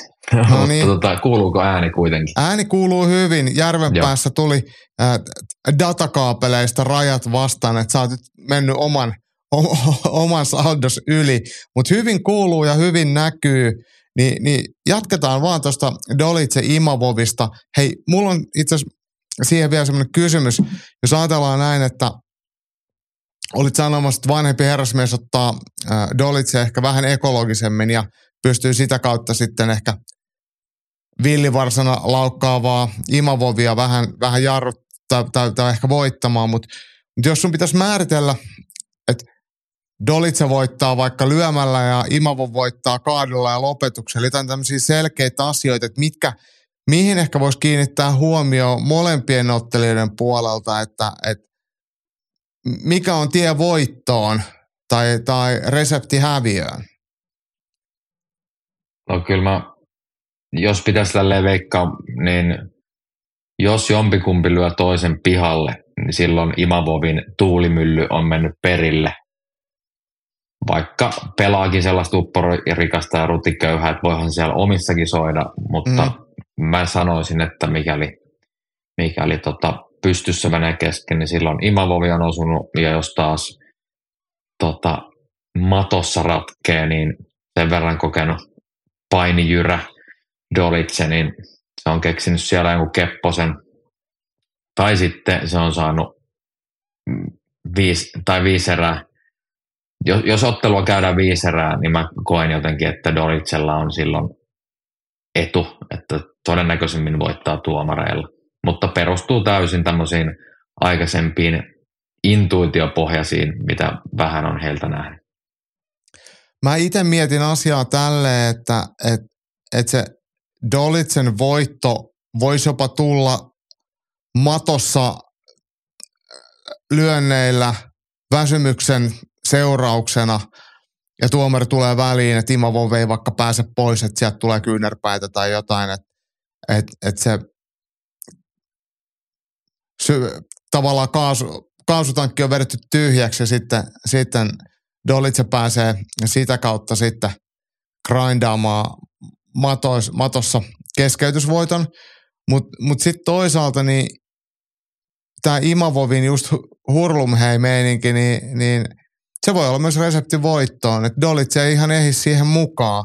Ja en mä pitä sitä mahdottomana, mahdottomana että, että Imavov pystyy se viisi erää pitää niin reipasta tempoa, että se hienokseltaan voittaakin niitä eri ja sitä kautta voittaa sen ottelun. Mm. Mutta se, mitä sä sanoit Imavovin tyrmäyksestä et, ja, ja voiton kannalta, niin kyllä sekin on ihan mahdollinen, mutta jotenkin musta tuntuu, että se tyrmäys tulisi kuitenkin siltä jäykältä georgialaiselta. Mutta tämähän on just siinä mielessä hyvä, että otteluhan on erittäin tasainen ja vaikeasti arvioitavissa, niin sehän on just sitä, miksi vapaattelu on kaikista parasta. Että tämä ei ole mikään ammattinyrkkeilymatsi, mistä toinen on räikeä ennakkosuosikki ja sitten me vaan mietitään, että kuinka nopeasti toi toinen tippuu ja millä lyönnillä se tippuu.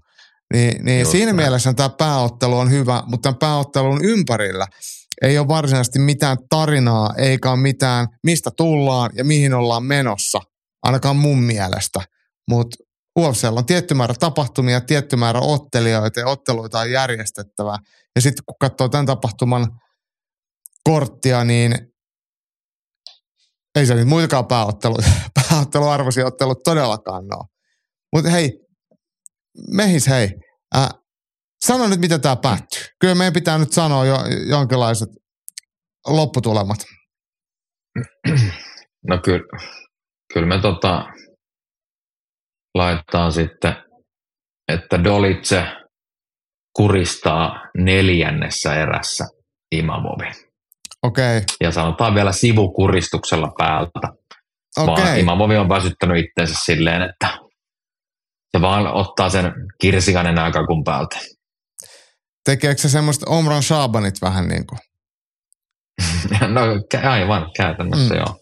Joo, mutta Okei, mutta mä, mä oon sitten toista mieltä, vaikka mä, mä itse asiassa vähän tykkään tästä Dolitsesta ja mä tykkään näistä muistakin georgialaisista ottelijoista. Ty- he on sopivan yksinkertaisia tämmöiselle pällille jätkelle kun mä, mutta sitten tuosta Imovovissa on, on, on just semmoista hölmöä sekoilua, mistä mä tykkään kanssa. Mä, mä sanon, että Imavov voittaa pisteillä, mutta, mutta tota, ottelu on ihan varmasti aika tasainen. Et, et molemmilla tulee olemaan hetkensä. Tämä on, tää on mun, mun veikkaus. Ja sitten jos ajatellaan vielä painoluokan tulevaisuutta eteenpäin, niin ehkä se nuorempi Imavo voi olla tämän älyttömän vanhan keskisarjan, missä on vanhoja kääpiä ihan liikaa, niin sen tulevaisuuden kannalta niin merkittävämpi tekee, jos hän onnistuu. Mut, mutta tota, mm. sillä perusteella hän ei jaeta voittoja, mutta näin niin kuin, jos katson sitä isoa kuvaa. Ää, tästähän kumpikaan ei kuitenkaan vielä mihinkään mestaruusmatsiin mene, ja en tiedä kuinka paljon rankingit siitä sitten muuttuu, että vaihtaako ne paikkaa, jos, jos Imavo voittaa, mutta, mutta silleen niin kuin, jokainen ottelu on tärkeä, näistähän saa rahaa ja voitto on tärkeämpi kuin häviö, mutta ei, en mä näe tässä mitään semmoista isoa panosta. Että jos sä häviit, niin ei se nyt ole silleen, että sun ura on nyt sitten tässä. Että et häviökin on ihan mun mielestä kunniallista ottelijaa vastaan, on se sitten kumpi tahansa. Just näin. Hei, kyllähän siellä on läjä muitakin ottelijoita. Tämähän tarkoittaa, että kun Apexissa otellaan, niin sinne mahtuu ottelupareja. kun tuossa oli yksi väliviikko, niin 13 ottelua on tässä kohtaa, kun keskiviikkoiltana nauhoitetaan, niin vielä äh, kortilla. Niin Sami, sulla on ihan varmasti tuot kortilla, kortilta joku semmoinen tärppi, mikä sua kiinnostaa, niin kerro sä eka sun oma ja mä otan sitten meikäläisen oman tärpi. Joo, mä olin vähän kahden vaiheella ton tärpin, tota, että mä haluan mainita tämän toisenkin nimen, että äh, toi co-main eventti, niin Renato Moikano, niin se on vähän sellainen, tota, se on jäänyt varmasti monelle silleen, että nimi on vaan mennyt ohi. Mutta sitten kun katsoo, että kelle se on oikeasti hävinnyt, että sehän on mm. erittäin hyvä ottelija.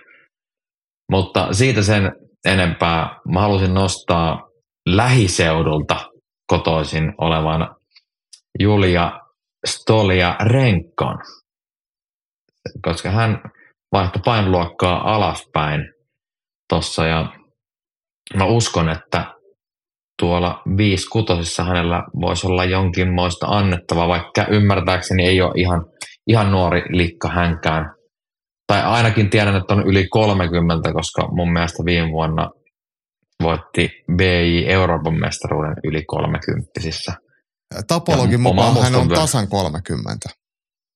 Okei. Okay. Joo. Mutta et, väkisin täyttää tänä vuonna 31. Okei, okay, no ei, ei nyt vanhakaan, vanhakaan sitten Tämä oli tämmöistä mutuilua, mutta hän ymmärtääkseni omistaa Liattuassa sen nimisen seuran kuin Fighters House, mistä käytännössä tulee mun mielestä yhdet Liattuan parhaimmista vapaattelijoista. Okei, mä avaan nyt tapologistakin tämän, tämän tota, että täällä ainakin näkyy, näkyy sitten valmentajat on jotain herrasmiehiä, mutta, mutta tota, Stoli ja Renkko tosiaan täältä löytyy. Joo, Tota en olisi tiennyt, ja hyvä kun kerrot, mutta mähän näin Stoliarenkon matsin, kun hän otteli Molly McCannia vastaan, ja sehän oli saman tien käsilukkoa, ja se oli, oli vaikka Molista mä tykkään tyyppinä, se on ihan itse asiassa ollut presseissä kaikissa ihan asiallista ja puhuu ihan hyvistäkin asioista, mutta ottelijan hän on ollut vaatimaton ja, ja se oli kyllä hyvä näpäytys sitten Stoliarenkolta, että se pisti saman tien käsilukkoon. Ja sehän tarkoittaa muuten sitä, että Molly Molly McCann vaihto painoluokkaa ja ottaa nyt tällä kortilla sitä painoluokkaa alempana, eli naisten korsisarjassa, mikä varmasti ehkä hänelle sopii paremmin. Mm, hei, Stoliarenko kohtaa brasilialaisen Luo Karoliinan, niin miten sä luulet Luona Karoliinan mahdollisuudet tota Stoliarenkoa vastaan, kumpi se vie? No, ainahan on mahdollisuudet ja sille eihän Julialla ei hirveän hyvin UFCssä mennyt, mutta jotenkin mä uskoisin, että toi painoluokan vaihto alaspäin, vaikka yleensä en ole alaspäin menon ystävä, mm. vaan päinvastoin, niin tässä tapauksessa mä näkisin, että se voisi toimia ja sieltä saisi kaivettua vaikka jonkun mattolopetus, lopetuksen sitten tossakin ottaa. Kyllä mä, kyllä mä vedän tuonne Valtian maihin nyt liputetaan, että Julia onnistuu. Mä hyväksyn tämän ja tämä oli itse asiassa hyvä nosto. Mä, mä mietin, että toi olisi voinut olla itsellekin mieluisa ja kyllä mä veikkaan, että Julia Stoliarenko homman hoitaa. Liettuattaren puolella ollaan. Mun ö, nosto on miesten sama painoluokka, eli kärpässarja, ja tämä on ottelupari Charles Johnson vastaan Asat Maksum, ja Maksum nimenomaan tästä otteluparista kasakstanilais lähtenyt 17-0 listanen ottelija, joka UFCssä nyt on ehtinyt ottaa vasta yhden ainoan matsin, mutta tätä ennen ottelu Octagonissa, mikä on siis eri Octagon, mikä täällä Euroopassa on ottanut hyviä voittoja siellä, ihan oikeista tekijämiehistä, sitten ottelu Braveissa, YMS, YMS, niin nämä kasakit, ne ketkä ylilöintipodcastia on pidempään seurannut, niin tietää, että meitsi dikkaa niiden tyylistä, ja tämä 28-vuotias 17-0 listainen kärpäsarjalainen, niin on on todella hyvä lisä tähän UFC-rosteriin ja luulen, että hänellä, häneltä voidaan ottaa, odottaa ihan hyviä voittoja. Hei Mehis, miten mieltä sä oot kasakstanilaisista ottelijoista? Sä oot nähnyt niitä tietenkin myös IMOF-arvokilpailuissa ja varmaan nyrkkeilyn puolellakin oot nähnyt kasakstanilaisia ammatti, ammattinyrkkeilijöitä myöskin. Niin, niin onko sulla jotain sanottavaa tästä kasakstanilaisesta tyylistä? kyllä mä, mä itse dikkaan. ja tota, siellä on kyllä, ymmärtääkseni vapaattelu on siellä aika kovassa suosiossa. Et se, se, on niin kuin nyt vasta lähivuosina siellä tullut semmoiseksi vaihtoehto b että jos et saa, saa nyrkkeellä tai painiin, niin sitten sä voit ottaa mm. tämmöisen vaihtoehdon siihen. Ja siellä on, mä tiedän, että siellä on tosi isot tehtaat, niin kuin to, jopa tuolla amatööripuolessa ja siellä, sieltä niin kuin urheilumaa. Siellä, Todella. Niin kun, siellä muutenkin mä oon nähnyt Kasakstanissa, että siellähän ne urheilupuitteet on oikeasti hyvät. Et oli maa millainen tahansa, mutta pienissä kaupungeissakin ne tota, urheilupaikat on ihan vimpan päällä Joo. aina. Et siihen on kyllä käytetty rahaa ja resursseja. Ja tota, noilla on yleensä makea tyyli. Mä, jo, mä en osaa siihen niin kuin yksilöidä sen enempää, että ne niillä on semmoinen tietynlainen tekemisen meininki. Toki ne liikkuu aika syystä. jalat nopeasti mm. ja ne pompottaa silleen ja se on semmoista vikkelää ja kevyt jalkas. Nehän on usein myös kevyt rakenteisia mm. niin kuin ottelijoita. Että. Joo, mä olin sanomassa, että niissä, niillä on semmoinen kohtuu yhtäläinen tyyli. Et Kazakstan on yksi niistä maista, mistä tota, voi tehdä sellaisen oletuksen, miten ne ottelee. Että just liikkuu kevyillä jaloilla ja semmoista niin kuin terävää koulunyrkkeilyä, mutta sitten totta kai ne osaa niin kuin kaikkea muutakin. Et yleensähän nämä on tämmöisiä seurakohtaisia asioita, mm. jos jostain seurasta tulee joku tyyppi, mutta tämä on nyt tämmöinen, mitä kun on kiertänyt noita amatööritason kisoja, niin kun tulee kasakstanilaisia, ja mä en tiedä, onko ne tullut kaikki sieltä samasta urheilukeskuksesta, mutta tuntuu, että tulee samasta muotista, ja samat muotti toistuu myös tänne ufc asti. Joo. Ja ne käy myös aina samalla kampaajalla kaikki. se on, se pitää paikkansa. Mutta siis hieno urheilumaa Kasakstan on ja hei, toi UFC Apexin ilta, en nyt muista monesko Apexin ilta se nyt on, niitä on jo monta vuotta se järjestetty, vaikka se puitteeltaan on ei ehkä se hienoin, kun siellä ei ole sitä yleisöä, mutta otteluthan on hyviä ja järjestelyt toimii, eikä siinä mitään TV-tuotteena ihan fine. Prelit lähtee lauantaina UFC Fight Passin liikkeelle kello 23 ja sitten pääkortti alkaa jo 02 tuttuun tyyliin Viaplay palvelusta, eli lauantaina taas UFCtä yhden viikon tauon jälkeen. Mutta kyllä tässä on vähän semmoinen fiilis, että me kerätään kyllä kierroksia. UFCllä on aika kovat panokset ollut tonne noihin isoihin iltoihin. UFC 299, tai oikeastaan 298, 299, 9 ja 300 numerokortit, niin siellä on tosi paljon käytetty paukkuja, niin ehkä se näkyy sitten näissä pienemmissä silloissa, että sieltä on kyllä kaikki helmet siirretty noihin numerokortteihin, mitä sitten Pohjois-Amerikassa myydään PPVnä, mutta tämä ei ole varmaan yllätys, että mä sanon tämän ja mä tiedän, että sä oot meihin var- varmaan mukaan samaa mieltä, että näähän on ne illat, missä me nähdään tulevaisuuden mestareita ja sitten ennennäkemättömiä tyrmäyksiä ja yllättäviä ottelujen lopputuloksia. Just silloin, kun ei ole mitään nimimiehiä eikä niminaisia, niin nämä Fight Nightit yleensä toimittaa. Ja eikö viime vuonnakin ollut joku semmoinen Fight Night, mistä yli 13 matsista tuli 11 tyrmäystä ja kaksi lopetusta tai jotain tällaista, niin Joo. pidetään, pidetään peukut, että ollaan, ollaan menossa samaan suuntaan. Hei, mitään muita matseja meillä ei tässä nyt ole käsiteltävänä, koska nyrkkeilymaailma leppää, ää, vapauttelupuolella ei ollut mitään Cage Warriors, ei ollut KSVtä, ei ollut Octagonia, Suomessa ei otella, Suomessa otellaan ensi viikolla, mutta nyt mennään sinne Kamppailukansan radion puolelle. Ylilyöntipodcast. Kamppailukansan radio. Eli postiosio on seuraavana ja nyt muistinkin painaa oikeata nappulaa ja tuli oikea jinkku tähän väliin. Kamppailukansan radion oma suosikkini ja täällähän on meihin sulle oikeastaan valtaosa näistä kysymyksistä su- kohdistettu sun osaamiselle, mutta otetaan meidän viikon ainoa nyrkkeilyaiheinen kysymys. Ja tämä on Rantasen Petriltä ja Petri kysyy, että kuinka kauan Shakur Stevenson pysyy eläkkeellä. Itse veikkaan, että viimeistään toukokuussa julkaistaan seuraava matsi syksyllä. Ja Lappalaisen Henkka, meidän toinen nyrkkeilyvastaavista, toteaa, että pysyykö pidempään kuin Teofimo Lopes eläkkeellä. Ja ihme huomiohakua tämäkin. Ja, ää, Teofimo Lopeshan on yhden sun valmennettavan kaksoisolento. Että Ilias Lagur, niin ne käy Teofimo Lopesin kanssa samalla parturilla ja samalla stylistilla. En tiedä kumpi sitä kelkkaa vie. Joo, ne on, ne on kaksoset kyllä. kyllä, tota, vaikka vähän eri, eri lajin parista. Mutta. Mm. Hei, tämä ilmiö, että tähän näkee nyrkkeilyssä, tuossa pojat oikeastaan vähän pelleilee, mutta mä otin sen nyt kuitenkin tähän mukaan. Shakur Stevenson kyllästyi johonkin, oliko se VBA-liiton sekoilu ja sanoi, että fuck it, että eihän sitten enää ottele. Ja Teofimo Lopesin piti saada 100 miljoonaa tai hän ei enää ottele. Ja aika nopeasti ne tulee sitten sinne takaisin.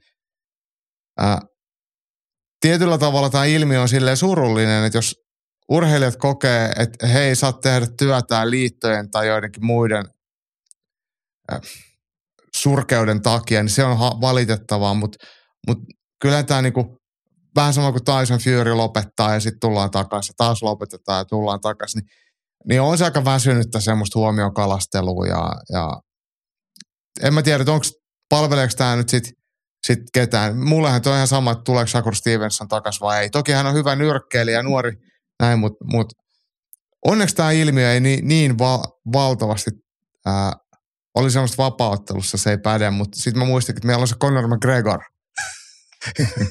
niin, niin, niin, niin, ehkä se pätee joka paikassa ja mä voisin esittää tämmöisen kysymyksen sulle, että, että yritetäänkö tässä nyt vaan pitää oma nimi otsikoissa, kun ei ole matsiuutisia. Toki tässä nyt ehkä ajetaan jotain oikeaa asiaakin, mutta vaikka Conor McGregor, niin kun ei ole mitään urheilullista annettavaa, niin, niin siitä, siitä lopetetaan ja aloitetaan ja tehdään comebackia, niin dikkaat tästä? No en, mä, kyllä mä arvostan sitä markkinoinnillista puolta. Että Conori kyllä esimerkkinä pitää huolen, että se pysyy otsikoissa, ettei mm. jengi unohda sitä. Jotain täytyy tapahtua aina semmoisen hiljaisella jälkeen Mm. Että niin kun on se silleen syystäkin parhaiten palkattu UFC-ottelija, on se niin kuin tuossa markkinointihommassa silleen nero, tai miksi sitä nyt voisi kutsua, mutta muita, muita edelleen on onnistunut, onnistunut hyvin ja vaikka nyt lajisuoritukset ei enää viime vuosina ole ollut tuloksien puolesta kummosia. Ja sitten sehän on silleen vielä surkea, että kaikkiaan varmasti on, on unohtanut, että hän on joskus ollut oikeasti yksi maailman parhaista. Sitä en osaa sanoa, onko enää, Mm, mutta mm. et nyt kun otsikoissa ei olla oltukaan niistä urheilullisista saavutuksista, vaan kaiken maailman sekoilusta, niin se vielä varmaan heittää bensaa liäkkeihin, että jengi on vaan sitä mieltä, että humppa Heikki ja keskinkertainen ottelija. Mutta Conorhan, äh, hänellähän ei ole mitään suodattimia. Että hänhän sanoi, että, että hän voisi ottaa nyt vaikka kevyen raskausarjan mestaruudesta. Että kun joku ajattelee, että pärjäisikö se omassa painoluokassa, niin se korottaa aina panoksia puheissaan. Että mä otan tossa, tota vastaan, mä otan tota vastaan. Eihän ne koskaan tapahdu. Mutta tämä on tota, mm. mitä sä sanoit, että pysytään otsikoissa ja päinvastoin pidetään sitä omaa hypeä yllä. Että vedetään vaan uutta bluffia pöytään ja, ja katsotaan, että kuinka pitkälle se riittää. Jossain kohtaa hän tulee tietenkin lunastettavaksi. Nyt hän on tullut Poirieriin vastaan ihan 6-0 äh, köniin, mutta, mutta silleen, että, että tämä on huomio talous ja, ja sitä rataa. Mutta hei, on meillä ihan oikeitkin kysymyksiä ja kehälajien kirjeenvaihtaja Oulusta Saarilan Antti, niin täällä on heti Tämä on meistä täysin sun alaa. Suomalaisten ammattiva- ammattilaisvapauttelijoiden voittokulku on viime vuosina tyssännyt keskitason promootioihin ja niissäkään ei ole päästy aivan kärkeen, vaan toistuvia, toistuvia tappioita on yleensä tullut jo mestaruusottelutason alapuolella. Ratkaisuna ongelmaan e- esitetään usein ulkomaille harjoittelemaan muuttamista, mutta käytännössä se on realismia vain harvoille. Jos halutaan breikata laajemmin, on kotimaan harjoittelua kehitettävä. Jos uno- unohdetaan mesenaatit, valtion tukiohjelmat ja muut haihattelut, niin mikä oli se suunta, jolla suomalaisten harjoittelu, harjoittelu tulisi kehittää? Onko harjoittelun painopiste oikea? Pitäisikö harjoitusmääriä lisätä? Voisiko lisää harjoitusosaamista saada ulkomailta tai jopa kotimaasta vai jotain muuta? Ja tietysti voi ajatella, että kaikkea pitää parantaa, mutta mitkä on ne tärkeimmät asiat? Ää, sun kollega, autokauppias Mäkisen Tero, niin sanoi tähän, että kaksi treeniä päivässä ja unta väliin ei täältä nousta, jos ei uhrata muuta uraa.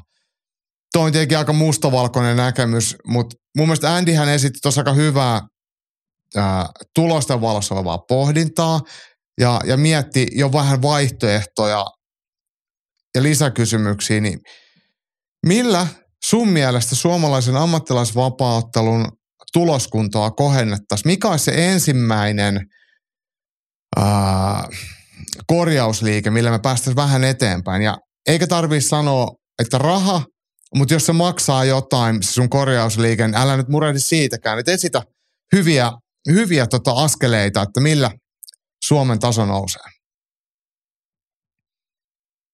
Tähän, tähän mulla ei ole suoraa antaa, koska nämä on, nämä on kysymyksiä, mihin itse käytän kohtuu paljon aikaa miettiessä näihin vastausta.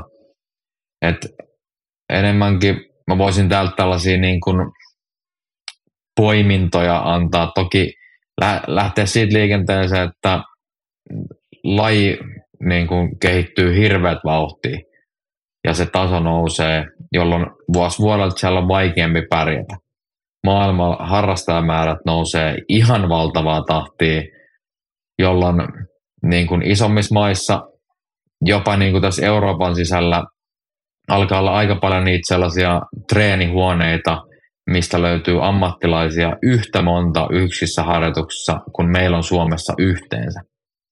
Niin sitten se prosentuaalinen menestys niin kuin siitä määrästä saattaa olla sama tai jossakin määrin jopa Suomessa parempi kuin monessa muussa paikassa. Että toi ulkomaan leiritys, mä oon sen niin kuin iso ystävä ja mä koen, että ulkomailta kuitenkin se isoin hyöty, mitä sieltä saa, on ne harjoituskaverit, mitä Suomessa ei löydy.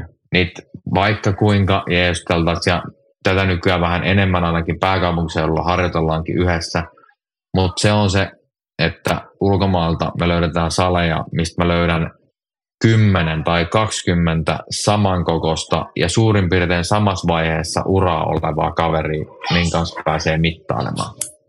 Hei, tohon mä ja. heti annan sun lisäkysymyksen ennen kuin edetään. Mitä sä mietit tästä ulkomaan leireilystä siinä suhteessa, että just tämä, että siellä on sitä lihaa, että siellä on sun tasoisia vähän parempia, vähän huonompia, vähän pidempiä, vähän lyhyempiä, että on sitä massaa. Mutta varmaan myös sit se henkinen, että se joudut aina uuteen paikkaan ja uuden tyypin kanssa ja, ja ehkä uuden valmentajan kanssa, joka antaa vähän jotain eri juttuja, ei samoja, mitä sä oot aina tehnyt, eikä tarvita sitä, että se valmentaja olisi parempi, mutta sulle tulee niinku enemmän niitä ärsykkeitä ja mahdollisuuksia adaptoitua. Ja toki se he, henkinen kyky sitten vähän tiukemmissa paikoissa, kun sparrat vieraiden kanssa, niin kehittyy. Joo, siis toi on ehdottomasti toi, että saa niin kuin sitä ärskettä ja saa palautetta muiltakin kuin siltä tutulta valmentajalta tai reenikaverilta, niin se on erittäin hyödyllinen juttu.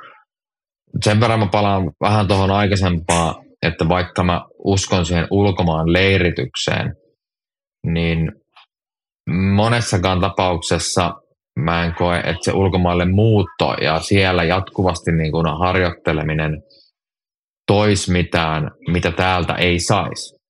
Mä en, nämä perustuu omiin kokemuksiin ja sitten näihin, mitä jonkun verran lähettelen näitä agentteja ja vaihtelen ajatuksia aika paljon ulkomaalaisten valmentajien kanssa, niin loppujen lopuksi ei siellä tehdä mitään silleen erikoista. Eihän, ei ne niin kuin, myöskään ihan UFC-mestarit, niin ei ne tee mitään poikkeuksellista.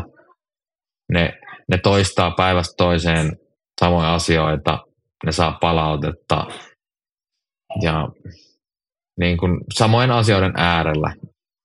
Et siellä ei mitään, ei ainakaan löytynyt semmoista yksittäistä kraalin maljaa, mikä tota, niin kuin, mikä meiltä puuttus. Et mä, mä koen edelleenkin, että se, se isoin puutus on se reenikavereiden määrä.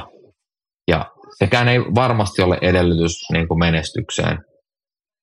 Mutta mä haluan vielä yhden pointin sanoa tästä, että kun kaikkihan haaveilee ainakin, tai suurin osa haaveilee siitä UFCstä, että se on se, niin kuin, se juttu, mihin pitäisi päästä.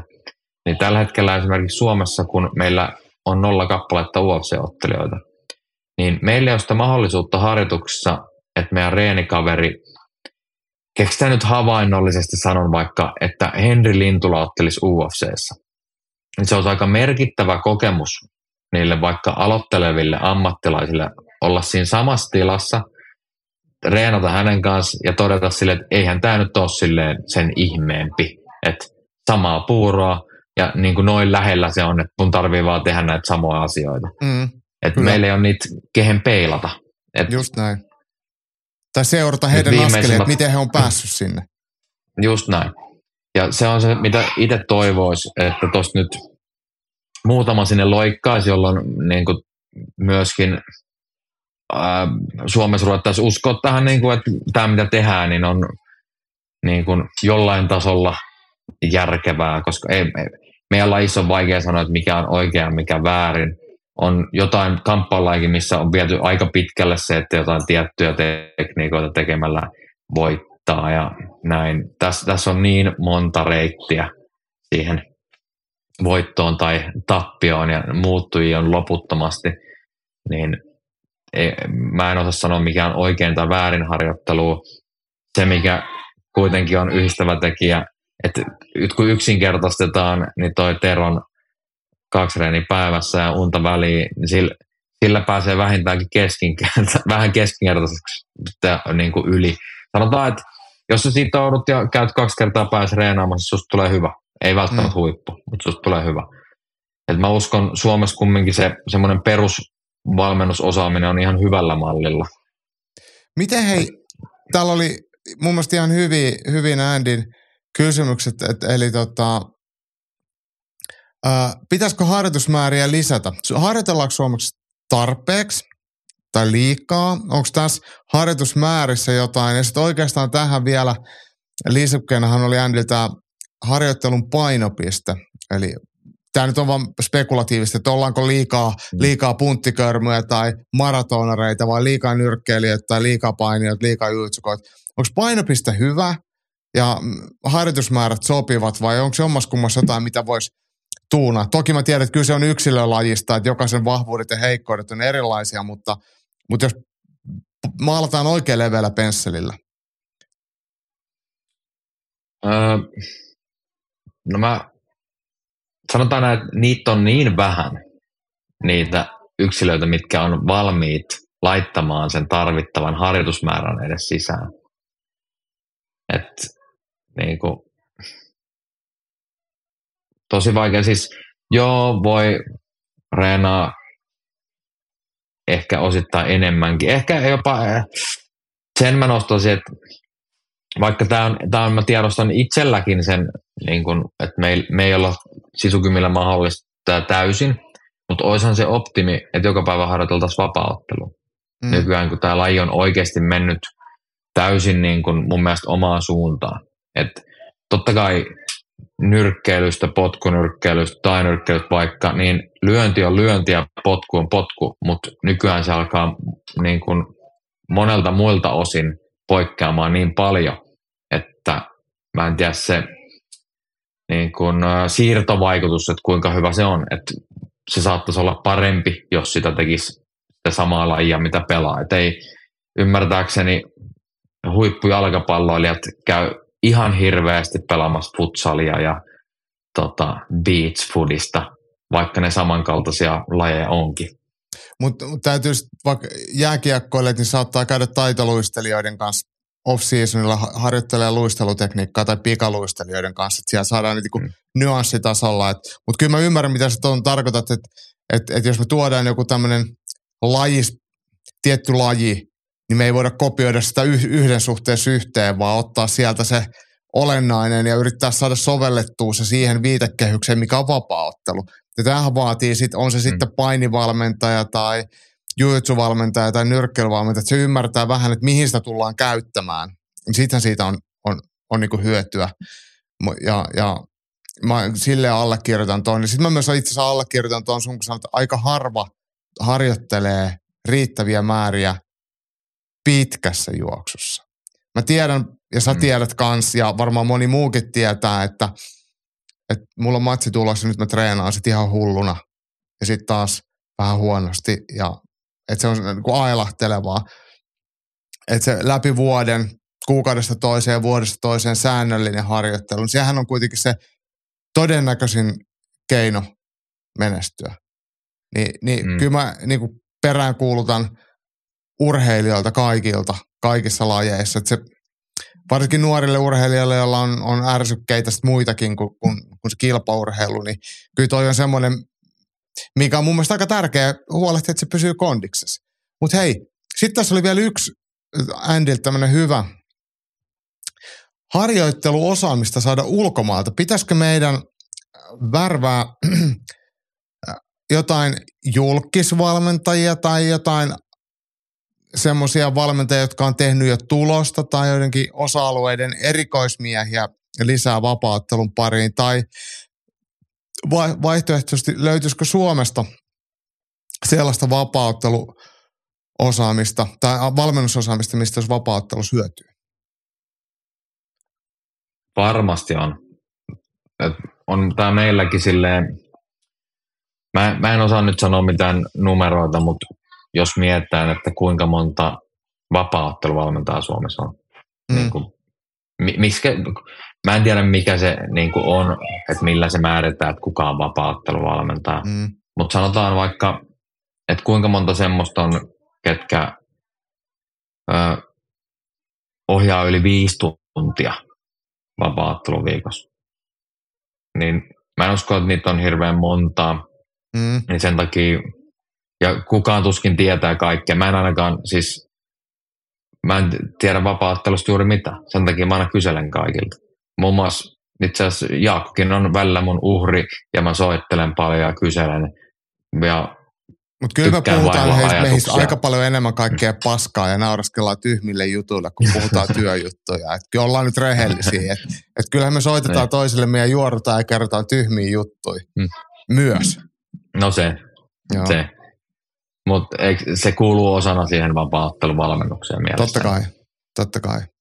Ja ulkomaalta ihan varmasti tuo on semmoinen, mitä itse koettanut saadakin. Ja se on sellainen, että mä, mä veikkaan, että kovin moni muu ei kysy, koska jos mä lähetän jonkun ison salin valmentajalle tai UFC-ottelijan valmentajalle vaikka Instagram suoran viestin, Mm, niin he vastaa siihen. mm, Ei, mä uskon, että jengi niin kyselee niiltä hirveästi. Että eihän niitä, nehän on vaan niitä coacheja, mitä, jep. niin, ää, toki ei tuolla maailmallakaan vielä ole semmoista, että niin kuin koulutettuja ä, vapaa-otteluvalmentajia, vaan nimenomaan tota, itse, itse oppineita, mutta mun mielestä niitä paikkoja, mistä tehdään tulosta, niin sieltähän sitä kannattaa kopioida. Niin, Et niin, niin mä oon kyllä. pyrkinyt tekemään. Samalla laillahan tehdään niin kuin tekniikoissa. En mä ole keksinyt mitään omia tekniikoita, saatika taktiikoita, vaan pyrkinyt poimaan ne, mitkä toimii ja Mm. kopioida ne. Tuosta aiheesta jonkun verran puhuttiinkin tota, tämmöinen ruotsalainen valmentaja kuin Joakim Engberg, ketä on muun muassa ollut, ymmärtääkseni oli Alistair Overeemin valmentaja koko hänen vapaatteluuran. Tai ainakin Niin, ison tota- osan silloin u- Niin, parhaina vuosina, silloin kun oli kaikista paksuimmassa kunnossa. niin tota, hänen kanssa just puhuttiin, oltiin jotain, tai ollaan vähän vaihdeltu ajatuksia ja tota, oltiin jotain reeneikin joskus vetää, niin sillä mä sanoin monen harjoituksen jälkeen, että hei, mä varastan sulta ton tekniikan. Ja sitten Mm. se nauraskeli, että ei se mitään, kun mä oon varastanut sen kanssa tolta. Mm.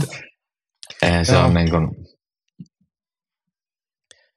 Mutta siis näinhän se noin menee, hei. niinku- No miehis, kun sä, sä varastat joltain sen tekniikan, niin sä, siinä ei mitään pahaa. Ja todennäköisesti sä laitat siihen vähän omaa pippuria siihen päälle. Että sä teet siitä ehkä erilaisen, ehkä vähän paremman, ehkä vähän hu- huonomman, mutta silleen, että että sitten siihen tulee se oma nyanssi tai oma käyttötarkoitus. Näin, näin ne asiat kehittyy ja mua ei ainakaan haittaa yhtään, jos joku kopioi jotain harjoitetta tai ajatusta, minkä mä teen. Päinvastoin se on vaan siistiä ja se tekee todennäköisesti siitä paremman. Ehkä mä voin sitten käydä, hei hei, että sulla on parempi versio, että minäpä otan sen takaisin.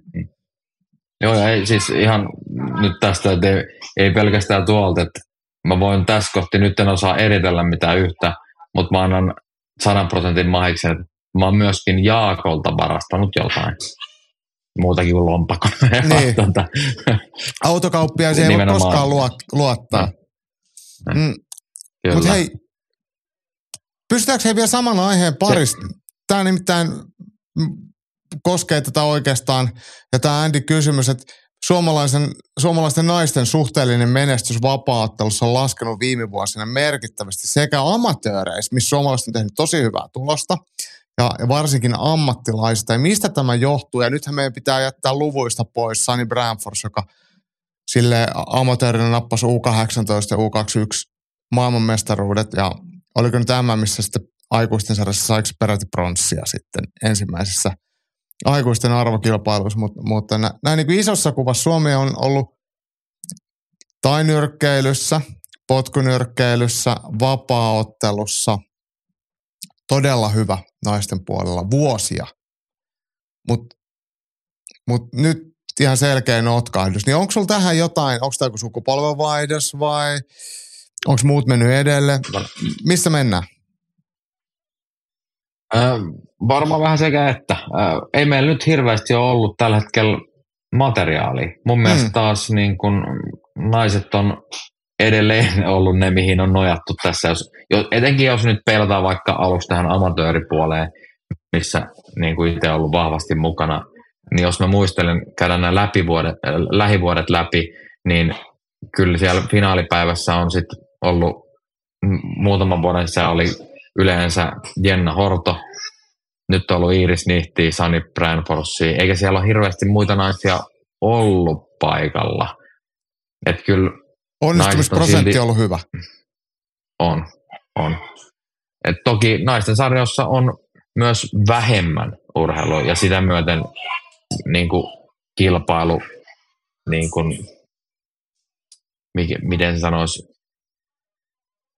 ei helpompaa, mutta Tota, tota, Yhdellä voitolla sä pääst Kyllä. vähän pidemmälle, kun on vähemmän osallistujia Mm. per painoluokka, eikö vaan? kyllä. Tämähän on tilastollisesti mahdollista. Mm. Mutta mitäs meihin, mä tiedän, että sä et voi tietää kaikkien Suomen salien tilannetta, mutta kyllä musta tuntuu, että vapaaottelun peruskursseille, niin kyllä se on enemmän kundien juttu. mitä se on gimmojen juttu. Että sitä, kun sä puhuit materiaalista, niin sitä materiaalia ei, naispuolista materiaalia ei tule silleen samalla lailla sisään kuin kundeja. Kundejahan tulee joku, koko ajan aika hyvin. Koko ajan mm. nousee uusia amatöörejä salikisoihin, mutta mut likkoi tulee inhottavan vähän tai valitettavan vähän. Niitä, niitä on tosi vähän. Toki enemmän kuin silloin, kun on tota alun perin tähän lajin pariin sekaantunut, niin mm. siihen suhteessa on, on toki enemmän. Mutta on aika marginaalista niin kuin naisten keskuudessa. Jos Suome, lähdetään siitä, että jos niin kuin SM-kilpailut naisissa, niin lähes poikkeuksetta se on finaali. Mm. Eli siellä on kaksi naista per painoluokka. Ja joku painoluokka voi olla ilman ottelijat kokonaan. Mutta toivotaan, että Totta. gimmoja tulisi lisää. Mä oon paljon toiminut naiskamppailuiden kanssa ihan potkunyrkkeilyssä, tainyrkkeilyssä ja vapaattelussa kaikissa. Ja en, en sitä koe millään lailla mitenkään nihkeeksi. Mun mielestä muijat sopii kamppailu matoille, kehiin ja häkkiin ihan yhtä hyvin kuin kunditkin, niin, niin sille toivotan ne kyllä tervetulleeksi. Enkä ainakaan millään tasolla yleen katso heitä, että noi on nyt vaan muijia, että mitä ne täällä tekee. Päinvastoin mä oon sitä mieltä, että, vaikka naiset on, voi olla hieman haastavia sitten näin sosiaalisessa ympäristössä muuten, että en ehkä puhu samaa kieltä valtaansa naisten kanssa, mikä on ihan ymmärrettävää. Sosiaaliset taidot kaikilla on rajallisia, mutta he, he tuo selke, selkeästi enemmän plussaa siihen ryhmädynamiikkaan kuin miinusta. Ja kilpajoukkueet, missä on naisia mukana, niin ne on mun mielestä aina paljon parempia kuin se, että siellä on pelkkiä kundeja. Ne gimmat hyötyy ja kundit hyötyy ja meillä valmentajillakin on ihan takuu varmasti oikeasti paljon mukavampi olla. Et kyllä mä, mä niin toivon, toivotan kaikki tervetulleeksi. Oh, sä et varmaan ole ihan ainakaan hirveästi eri mieltä. En, en. Mä, mä oon aina siis silleen intopiukeena, jos, jos tota, tulee vapaatteluharjoituksiin tai peruskurssille niin kuin naispuoleisia harrastajia, koska mä ymmärrän sen, että ne niin kuin ruokkii sitä, että niitä tulee jatkossa lisää. Että jos mm. mä, mä peilaan nyt näihin mattopainilajeihin, niin meillä se on lähtenyt joskus, että kun sinne tuli kolme vakituista niin sitten yhtäkkiä niitä olikin kuusi ja yhtäkkiä niitä olikin kymmenen. Että kyllä ne naisetkin hakeutuu toisensa luokse sinne. Totta kai. Et, et onhan se hankalaa, jos niin kun on semmoinen ryhmä siinä, missä sä oot ainoana naisena. Niin. Ja, tota, ja varsinkin se yleensä tarkoittaa, että sä oot merkittävästi pienempi kuin toiset. Että vaikka mm. se ei niinku merkitsisi mitään muuta, jos olet 50 kiloa ja toinen on 100 kiloa, niin kyllä se harjoittelu on molemmille aika vaikeaa, vaikka siihen ei liittyisi mitään tarkoituksenmukaista satuttamista tai syrjimistä, niin se, se voi olla vaan haastavaa. Mm. Mä, mä vielä jäin miettimään tuota niinku suhteellista menestystä vapaattelus.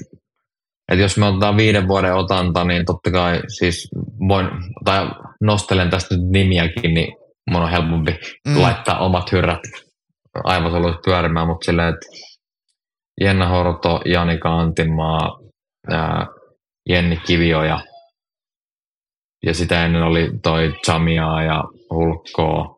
Niin, Anette otti ja useamman mitallin. San, Anette, kyllä, Anette mm. oli siinä samassa kastissa ja varmaan nyt unohdankin jotain nimiä, mutta mun mielestä ja se, se ei ole Minna niin tietenkin maailman kyllä. mestari. Just näin, joo. Mm.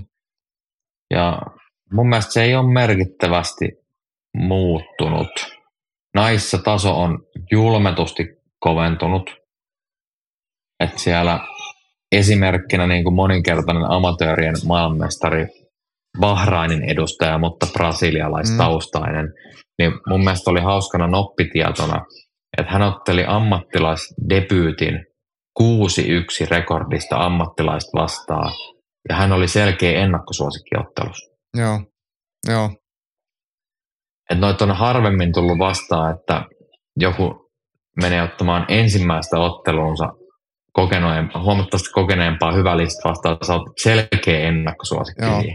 Ja otteluhan kesti puoli minuuttia. Silleen, mutta jos nyt ajatellaan, että näitä IMOF menestyjiä naisista, niin, niin sieltähän on tullut esimerkiksi Manon Fioro, joka on ihan UFC-kärkikasti naisten kärpässarjassa ja sehän Fioro ainakin voitti Chamian ja ottiko se jotain muutakin? Ottiko se hulkkaa vastaan? hul, hulkko, Joo. joo. Molempia Joo. vastaan. Ja to, sitten ainakin mikä mun mielestä Amanda Ribas Hibas Mm, on myös IMMAF-lähtöinen ja on siellä jotain muitakin niitä, niitä vielä, mutta ihan siis kyllä toi naisten vapauttelu kans niin kuin maailmallaan tuntuu, että sitä myötä kun lajin niin kuin harrastajamäärät kasvaa, niin se suhteellinen määrä, vaikka olisi prosentuaalisesti sama naisia, niin kyllähän se naistenkin, naisharrastajien määrä, määrä kasvaa. Että Ja kyllä se varmaan merkkaa sitten myös jotain, että, että lajin se isoin liiga UFC niin tarjoaa aika hyviä mahdollisuuksia myös naisille. Että naiset on suht arvostettuja ja monessa tilanteessa ottelee pääotteluissa. Niin kuin tämäkin UFC, mikä nyt on, niin siellä ihan yhtä hyvin olisi voinut olla joku naisten ottelu pääottelu, että ei se ole sen kummallisempaa. Mutta mennään eteenpäin naisista ja pysytään tämän valmennuksen puolella, että OP Breilin kysyy Sami sulta, että onko suomalaiset vapaaottelijat helposti valmennettavia? Onko suomalaisilla ottelijoilla jotain yhteistä piirrettä, joka näkyy valmennuksessa? Tämä yhteinen piirre nyt voi olla kuin henkinen, kulttuurillinen tai vaikka fyysinen piirre. Mutta minkälaisia suomalaiset urheilijat on valmennettavina? No, mikä on, mikä on helppo. tota, mulla nyt on, mulla on niin hirveän monesta maasta sitten vertailukohtaa, että on toki niin kuin tuommoisia leirejä vetänyt, mutta niistä ei voi tehdä mitään johtopäätöksiä. Mutta muuten niin kuin Suomen lisäksi on vetänyt vapaattelureenejä Taimaassa ja Espanjassa. Mutta muuten ei niin kuin, se, se mikä niin kuin mä ajattelin, että tämä ei nyt suoraan liity tuohon valmennuspuoleen, mutta se mikä tuli mieleen niin kun kokemattomampien harrastajien joukossa, niin jostain syystä tuntuu, että suomalaisilla on perusymmärrys esimerkiksi mattopainissa vähän siihen, niin kuin, miten tap, et en mä tiedä, onko se ollut täällä sallitumpaa vääntää hiekkalaatikolla. Toki, jos mulla olisi vertailukohtana, että mä olisin käynyt Dagestanissa katsomassa, että millaista, niin kuin, mikä se niillä on, kun me otetaan aloittelevien otanta, niin se, se leveli olisi varmasti korkeampi. Mutta tuntuu esimerkiksi Taimaassa, niin, että semmoinen niin perusharrastaja ei ole ollut niin kuin ihmisten kanssa niin lähekkäin ja ei ole oikein semmoista niin kuin ymmärrystä, että mistä voisi vääntää. Mm. Et, Mutta voisiko se olla kulttuurillinen ero siinä mielessä, että, että suomalaiset, vaikka me ollaan juroja, niin kyllähän me joihinkin moniin, vaikka, vaikka jenkkeihin tai joihinkin nähden, niin esimerkiksi ihan koskettaminen toiseen, niin se on vähän sallitumpaa. Että se ei ole niin, me ei olla niin arkoja sille fyysiselle kontaktille, mikä painitilanteissa on välttämättömyys, että me ollaan lähellä, niin voisiko se olla jotain sen suuntaista? Toki, toki voi, voi johtua myös jostain tämmöisestä, tämmöisestäkin jutusta. Mä vielä mien tota, niin kuin helposti valmennettavia. Mä veikkaan, että itse asiassa monessa maassa löytyy helpommin valmennettavia. Täällä enemmän, mikä on mun mielestä toki hyvä asia, on se, että urheilijat on ajattelevia, ne haastaa, ne, ne ei niin kuin, täällä en usko, että tänä päivänä hirveästi enää toimii semmoinen autoritär, mi, miksi se, että niin kuin, Joo, joo, just siellä on se valmentaja semmoinen johtaja. Mm. Niin tota, että silleen, että sen, onko ne sitten helposti, ne, sen takia ne voi olla vähän haasteellisempia, koska sulla täytyy olla esimerkiksi syyt, miksi me tehdään jotain. Ja tietenkin haluan näistä niin oikeasti keskustella ja niin ymmärtää. Että mä veikkaan, että jos mä Kiinassa ohjaan vapaatteluharjoituksia, niin kaikki tekee, sanoo kiitos ja näkemiin. Suutta Ei supussa. Ne, niin, kuin, niin. Ja auta armiasta tulee vielä kysymään, että olisiko, tai ehdottamaan, että voisiko tämä tekniikka olla parempi. Joo, Hyi. Joo. mutta mut tiedätkö, jos sä vetäisit Kiinassa, niin se olisi silleen, että se olisi tullut puoluekoneistolta, olisi tullut jo sulle se ohjelma, minkä sä vetäisit. Se on joku ylempiarvoinen, olisi päättänyt, siihen olisi tehty joku tutkimus. Ja sitten sit sit sä vaan jakelisit sitä. Sehän taitaa se kiinalainen, vaikka joku painenostojärjestelmä olla hyvinkin semmoinen ylhäältä johdettu ja menee, menee sitten näin. Ja kyllähän se tietenkin tuottaa, tuottaa tulosta tuommoinen koneisto. Mutta oli itse asiassa oikeastaan aika hyvä, hyvä vastaus, minkä sä annoit. Ja mä kyllä allekirjoitan sen, että suomalainen on tietyllä tavalla silleen valmennettavana hyvä, koska se ei ota kaikkea vastaan, kaikkea paskaa ihan hirveän helpolla. Et ensinnäkin se asettaa valmentajille, ohjaajille tietynlaisia vaatimuksia, sun pitää osaa käyttäytyä myös itsekin. Ja nimenomaan niin kuin sanoit, niin perustella, että kyllä mä oon, on samoilla linjoilla tosta. Hei, ää, tätä me ehkä vähän sivuttiin, mutta Henkka kysyy tätä, että tekeekö suomalaiset vapaatteluseurat ja ammattilaisottelijat tarpeeksi paljon yhteistyötä keskenään treenien YMS-merkeissä. Siihen nähden, että kyseessä on niin sanottu marginaalilaji suht pienessä urheilumaassa, niin miten vapaatteluseurat, vapaatteluliitto, tiimit, ottelijat, niin mikä on meidän yhteistyön taso? No sitä se tota, voisi olla kyllä aina enemmän. Mun mielestä nyt taas niin kuin hetkellisesti suunta on ollut oikein. Siis nyt mä puhun pelkästään tästä pääkaupunkiseudun otannasta ja sitten jonkun verran ollaan tehty esimerkiksi Imatran suuntaan ja mm. Turkuun tämmöistä yhteistyötä. Mutta sitä pitäisi olla vielä enemmän. Et, äh, tämmöisenä esimerkkinä vaikka pidemmän pätkän, kun olin joskus Espanjassa, vaikka laji on pikkasen poikkea, eli tuosta Brasilian juitsusta, niin heillä oli tapana silleen, että siinä semmoisen 200 kilometrin säteellä ne kaikki hyvät niin kun tapas pari kertaa viikossa. Joo. Ja se on se edellytys melkein. Va- vaikka se on se julma totuus nyt, että niin kun jostain ihan yhdestä tai kahdesta todennäköisesti tulee huippu. Mutta ne tarvis niitä reenikavereita. Toi mm. mahdollistaisi sen, että ne kaikki samalla agendalla olevat tyypit menis samaan paikkaan. Ja silloin mun mielestä se, niin kun, sille, se merkitys pienenee, että kuka niitä harjoituksia ohjaa, mitä siellä tehdään.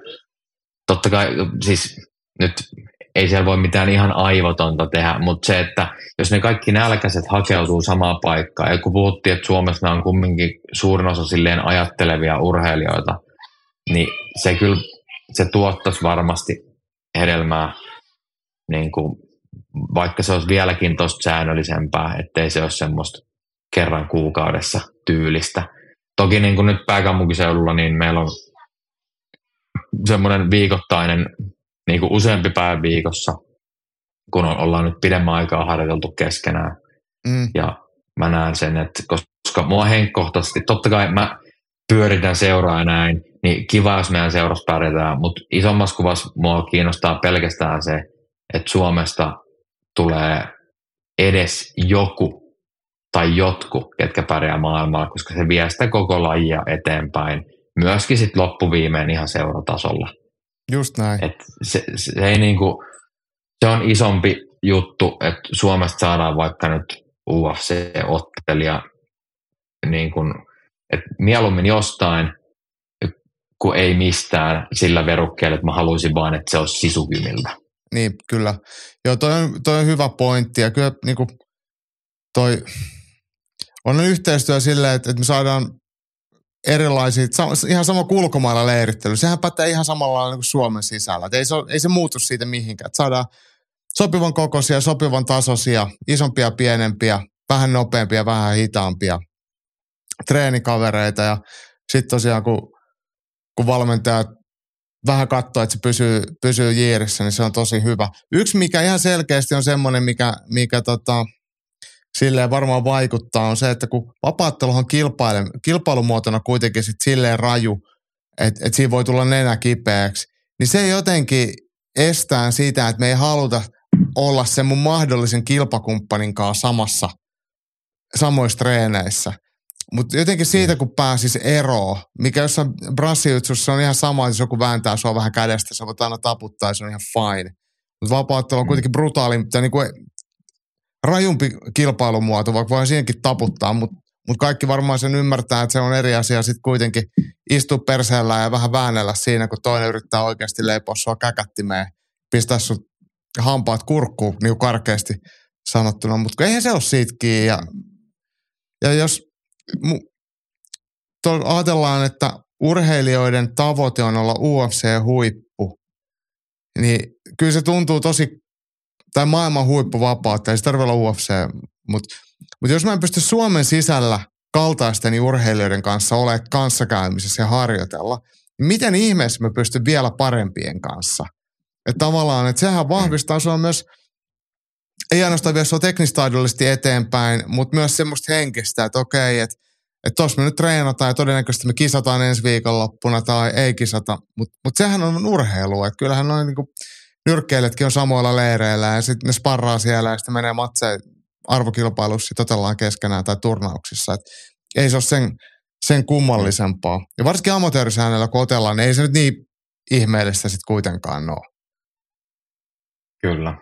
Joo, se siis tämmöinen ääriesimerkki kamppailulajeista Elias Kuosmanen ja nyt mulla on vaan, tota, ker, kerropa nimi, mulla on vaan naama tässä mielessä, hänen harjoituskaveri, toinen iso poika, Arvi Savolainen. Mm, mm. Niin ymmärtääkseni heillä tulee niin kuin, se on niin kuin, ne on läheisimmät treenikaverit, mm. mikäli on oikein ymmärtänyt niin kuin tätä nykyään. Mutta silti ne on ne, ketkä karsii sit keskenään myös aina kisoista, ketä lähtee mihinkin. No nythän ne on vaihtanut painoluokkaa, että Kuosman on, niin on, on, on. on raskaus, mutta kuinka monta kertaa ne on kisannut keskenään ja tosiaan ne on samassa työpaikassa ja, ja, ja reenikavereita kyllä. Et, et kyllä to, to, lopulta ne on vienyt molemmat toisiinsa sitten kuitenkin eteenpäin, että, että se on varmasti. Mä, mä uskon, että ne on niinku, ne on tarvinnut toisiaan, jotta ne on päässyt tolle tasolle. Kyllä. Ja nyt tuossa tapauksessa vielä ääriesimerkki, että ne on mun mielestä molemmat päässyt korkealle tasolle sen avulla. Jep. Äh, sun kollega Honda-kauppias Raision kupeesta Mäkisen Tero, niin esittää vielä hyvän kysymyksen, mikä mun mielestä valtaosalle ottelijoille, ottelijoista ja myös valmentajista voisi muillekin kuin Samille esittää. Eli Sami Mehamedi, koitko, että Suomen Vapaaotteluliiton arvostelutuomarikoulutus kehitti sinua myös valmennustehtäviin nyt kun paremmin vielä tiedät arvostelukriteerit? Ja tässä viitataan siihen, että vapaaottelu Tuomarit ryhän kouluttaa jatkuvasti uusia vapaattelutuomareita ja koulutuksia järjestetään niihin voi osallistua. Ja säkin oot siellä tuomarikoulutuksessa ollut, niin et sä sinne varmaan nyt mennyt persettäsi huvikseen kuluttamaan. Joo, kyllä mä niin kuin täysin valmennuksellisesta näkökulmasta sinne menin. Että ne on semmoisia, mitä tota, koin, että hyödyttää ehdottomasti sitä mun niin kuin valmennustietoutta. Itse asiassa taisin, Teron kanssa oltiinkin siellä samalla, samalla kurssilla ja Terohan on ollutkin nyt hyvin tuomaroimassa tuossa useimmissakin tapahtumissa. Ja tota, mun mielestä on ihan, vaikka tätä silleen on pitkään tehnyt ja jonkinmoinen ymmärrys näistä arvostelukriteereistä oli, niin aina sieltä saadaan uutta, tai vähintäänkin se vahvistaa sitä sun niin kuin oletusta – ja on, ehdottomasti siitä oli hyöty. Ne on semmoisia, että mun mielestä ei, ei tietenkään ole mikään edellytys, mutta jokaiselle valmentajalle tekee hyvää. Joo, Ymmärtää, on, on niin ei tarvitse spekuloida mm. sitä, että miksei toi voittanut. tai niin. voi ymmärtää sitä vähän, vähän paremmin. Ja, ja ajatellaan nyt kuitenkin, että jos me valme, meidän tehtävä valmentajana on auttaa jotain ottelijaa voittamaan ottelut, niin ei tiedetä sääntöjä, minkä puitteissa ne päätökset tehdään, niin kyllähän miten me voidaan antaa parhaita mahdollisia neuvoja niihin tilanteisiin. Kyllä se sääntöjen ymmärrys on tärkeä. Ja tästä itse asiassa tulee bonuskysymys. Mä en tiedä, ootko huomannut, että Pohjois-Amerikassa tämä Associated Boxing Commissions, joka, joka päättää näistä Unified MMA Rules, ää, eli vapauttelun kansainvälistä Unified sääntöjen ää, sisällöstä ja muodosta, niin Andy Foster, joka on, onko se nyt sitten, ää, olisiko se ollut Kalifornian urheilukomission tai Nevadan urheilukomission tai jonkun ison urheilukomission kuitenkin pamppu on lähtenyt ajamaan muutosta tähän mattoottelijan tulkitsemiseen. Ja tämä on ihan siis, olisiko viime viikolla tai tällä viikolla tullut julki. Mä en, mun mielestä ei vielä, niin, sitä ei vielä laitettu kansiin ja kirjoihin, mutta sitä, sitä pohditaan. Eli tämä, että missä ottelijat painitilanteissa kalastelee käsillä lattiakontaktia, että jalat suorana, pehva pystyssä ja käm, sormet maahan ja sitten ei saa potkasta päähän. Että tämä tulee, tulisi muuttumaan, että pitää olla kyynärpää tai polvimatossa, jolloin sä oikeasti oot sitten niinku mattoottelija vähän selkeämmin. Ja tähän haetaan muutosta. Niin onko sulla mitään fiilistä tuohon nykyaik- nykyiseen sääntöön, sen tulkintaan ja mihin sitä pitäisi viedä vai viedä mihinkään? No, ottaa, siis tämä on mun mielestä, kun se on vähän vaihellut ensinnäkin, että mikä, monta pistä maassa ja mitä ja näin, niin siinä vaan pitäisi valita nyt se yksi linja ja pitää sitä ja kertoa se kaikille selkeästi. Kyllä. Et tuntuu itsellekin, että jos mennään ammattilaisotteluun johonkin vieraaseen promootioon, niin mä mielelläni kysyn sen vielä, niin kuin, että miten, miten tämä menee tässä. Ihan vaan selkeyttämiseksi. Ei, todennäköisesti nyt semmoiseen tilanteeseen ei joudu, mi, mihin se niin kuin vaikuttaisi millään lailla, mutta toi on semmoinen vähän itsellekin outo sääntö aina, että mikä, monta siellä nyt pitää, pitääkö olla sormet vai kämmenet vai riittääkö näin ja noin. Mm, kyllä. Toi voisi olla selkeä, tai sitten vaan vanha kunnon, että tota, noissa tilanteissa ei, ei lasketa, että sä oot matossa ja mm. saa vedellä niin kuin prideissa konsan. Mutta kyllähän totuus on varmaan se, että syy näihin, että matossa ei saa potkia päähän, on, on se, se loukkaantumisriski. Et kyseessä on mm. täyskontaktilaji, missä tehdään hurjia asioita, mutta ideahan ei ole, että kenenkään ura päättyy yhteen tekniikkaan. Ni, joo, niin, joo. Niin, niin silleen se on ihan hyvä. Ja jos ajatellaan sitten, että se on, se on molempien osapuolten, se ketä sitä hakee sitä mattottelua, e, että sitten se ketä vaikka sitä polvea hakee, niin molemmille se on asetelma silleen tasa-arvoinen. Ja tässähän oli just muutama viikko sitten Arnold Allen, Allenin ja Movsa Rebloevin välisessä ottelussa se epäselvä tilanne, että oliko Allenin polvet laittomia vai laillisia tai sääntöjen vastaisia. Ja tämä oli vissiin nyt vielä semmoinen katalyytti siihen keskusteluun. Mutta seurataan sitä tilannetta ja, ja toivotaan, että meitäkin fiksumpia ihmisiä on olemassa, jotka tekee vielä fiksumpia sääntöjä, että mekin voidaan niitä sitten noudattaa. Hei, meidän äh, podcastin loppuhuipen huipennuksena on Hannosen Jimin psykologinen profilointi, äh, Sisukymin ja Suomen vapaattelu maajoukkojen päävalmentajan Sami Mehamedin puolelta ja tämä kysymyspatteristo varmasti vastaa johonkin, en tiedä mihin. Jimi on vetänyt tosi rajulla seulalla meidän vieraille näitä kysymyksiä ja Mä luulen, että tästä tulee joku tohtorin väitöskirja, että minkälaisia pölvästejä vapaattelun parissa on, mutta onko meissä valmiina näihin ää, Jimin kysymyksiin? Kyllä mä uskon, uskon olevani. valmiina kuin partiolainen. Mm. Ensimmäinen kysymys on Jabilla pakittelu vai häkkiä vasten nysvääminen?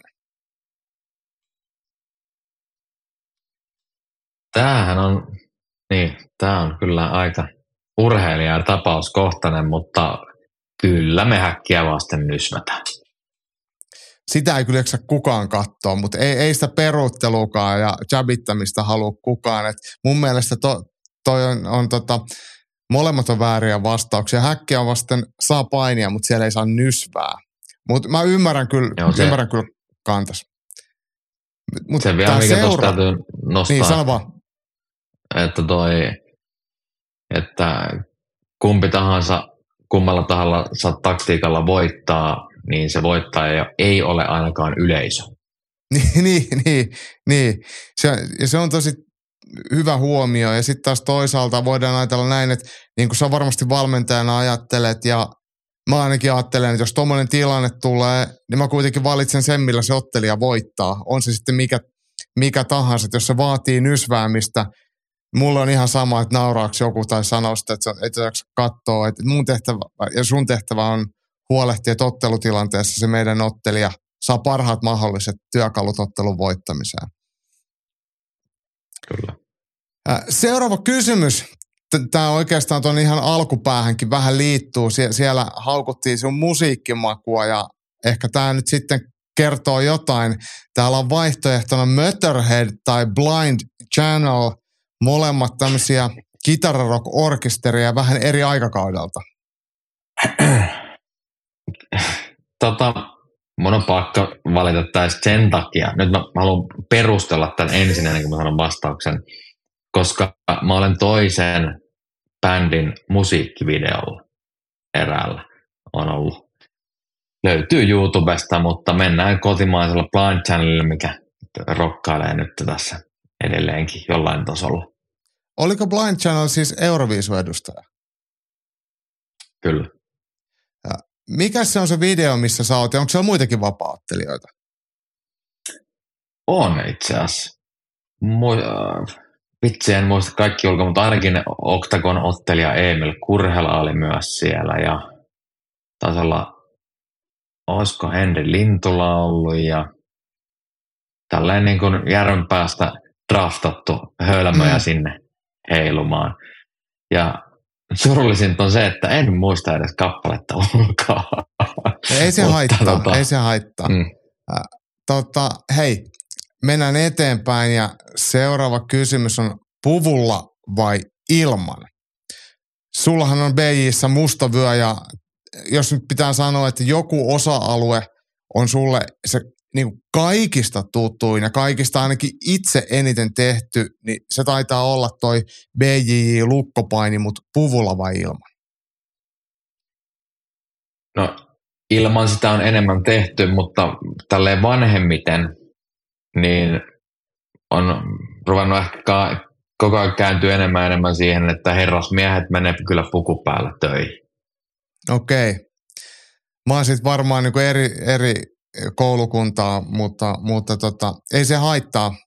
Sä tiedät tuosta asiasta paljon enemmän kuin minä. Hei, sit, sit aletaan liikkua hei valmennuksen puolella taas, ja sulla koulutusta kuitenkin tähänkin riittää, niin hypermobiliteetti vai kireät faskiat? Molemmissa on kyllä plussat ja miinukset. Mm. Ja tota, noista kireistä, niin se tällainen tyhmä lausahdus, että Jumi on voimaa, niin se osittain pitää paikkaansa. Meinaan sellaiset kovin liikkuvat hahmot ei mun mielestä voimantuotollisesti, vaikka ne ääriasennoissa tuottaa enemmän voimaa, niin sitten sellaisessa lyhy- niin kuin iskussa, lyhyessä iskussa, niin yleensä välttämättä tuota niin paljon, niin mennään, Jumi on voimaa, kireet paskia. Tämä pätee tuohon sun, kun äsken herrasmiehet menee aikuiset miehet puku päällä töihin, niin myös samalla voidaan olla sitten vähän semmoisia kankeitakin, että se ei haittaa. Kyllä. Pisteiden kerääminen vai lukot ja kuristukset? Mä uskon, että pisteiden kerääminen johtaa niihin lukkoihin ja kuristuksiin. Nämä ei poissulje toisiaan. Kun sitten taas jos mennään lukot ja kuristukset edellä, niin se ei kyllä johda monestikaan pisteiden keräämiseen. Ja eikä välttämättä Mutta, johda siihen lukkoon tai kuristukseenkaan. Mm. Niin jos jompikumpi ensin, niin sanotaan se tylsempi pisteiden kerääminen. Ja näähän siis, jos puhutaan vaikka lukkopainista, B, Brasilian juitsusta tai vaikka ADCC-lukkopainista, niin pistesuorituksethan on tavallaan askelia kohta semmoista positiota, mistä se lopetus todennäköisemmin tulee. Eli tavallaan sille, eikö, eikö voisi tulkita näin, että sä etenet huonommasta paikasta parempaan hyökkäyspaikkaan ja saat siitä pisteen. Näin mä ainakin sen ajattelen. Toki sitten kilpajuitsussa niin se riittää, että mä teen yhden pisteen ja mä voin jäädä siihen himmailemaan ja minimoin riskit, mutta näin niin kuin teoriassa ainakin. Mm, suomalainen UFCssä ennen vuotta 2025 vai vasta vuosikymmenen jälkimmäisellä puoliskolla? Nyt tulikin vaikea kysymys. Uh, tämä on semmoinen, mitä multa kystää kohtuu usein niin kuin, salimaailman ulkopuolella, että kuka on seuraava suomalainen UFCssä näin.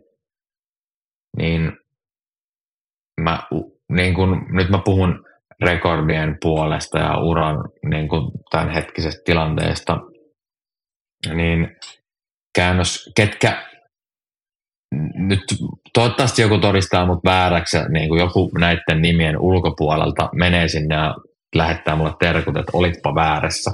Mutta tota, Idiootti. Tota, jos, niin mä toivon, että sinne menee valtavasti jengiä. Mutta jos tälleen teoriatasolla ajatellaan, että ketkä vois olla ennen 25 vuotta UFCssä, niin Abdul Hussein, Henri Lintula, Omran Chaman. Mä, mä näkisin, että tällä hetkellä niin kun voittoputket ja ura ja rekordia ja tämmöistä, niin muilla se on hankalaa niin kuin ennen vuotta 25 toteuttaa. Kun matseja saa Ja- niin vähän per vuosi. Mm. Joo. Ja just esimerkiksi e- Emil toki myöskin itse asiassa voisi niin kuin olla niin kuin rekordia muiden puolesta. Nyt tämä uusi sopimus kyllä varmaan vähän sotii sitä vastaan, että on hankala olla siellä ainakaan ennen vuotta 25. Mutta kyllä mä sanon, mennään tota, on, ennen vuotta 25. Siellä on, siellä on suomalainen. Tämä sopii mulle hyvin ja sitten ei haittaa, vaikka siellä olisi parikin. Et, et, enemmän paremma, tai enemmän parempi. Äh, hei, jatketaan. Täällä on vielä muutama kyssäri. Mustan vyön saavuttaminen Brasilian juitsussa vai oman oppilaan ensimmäinen voitto?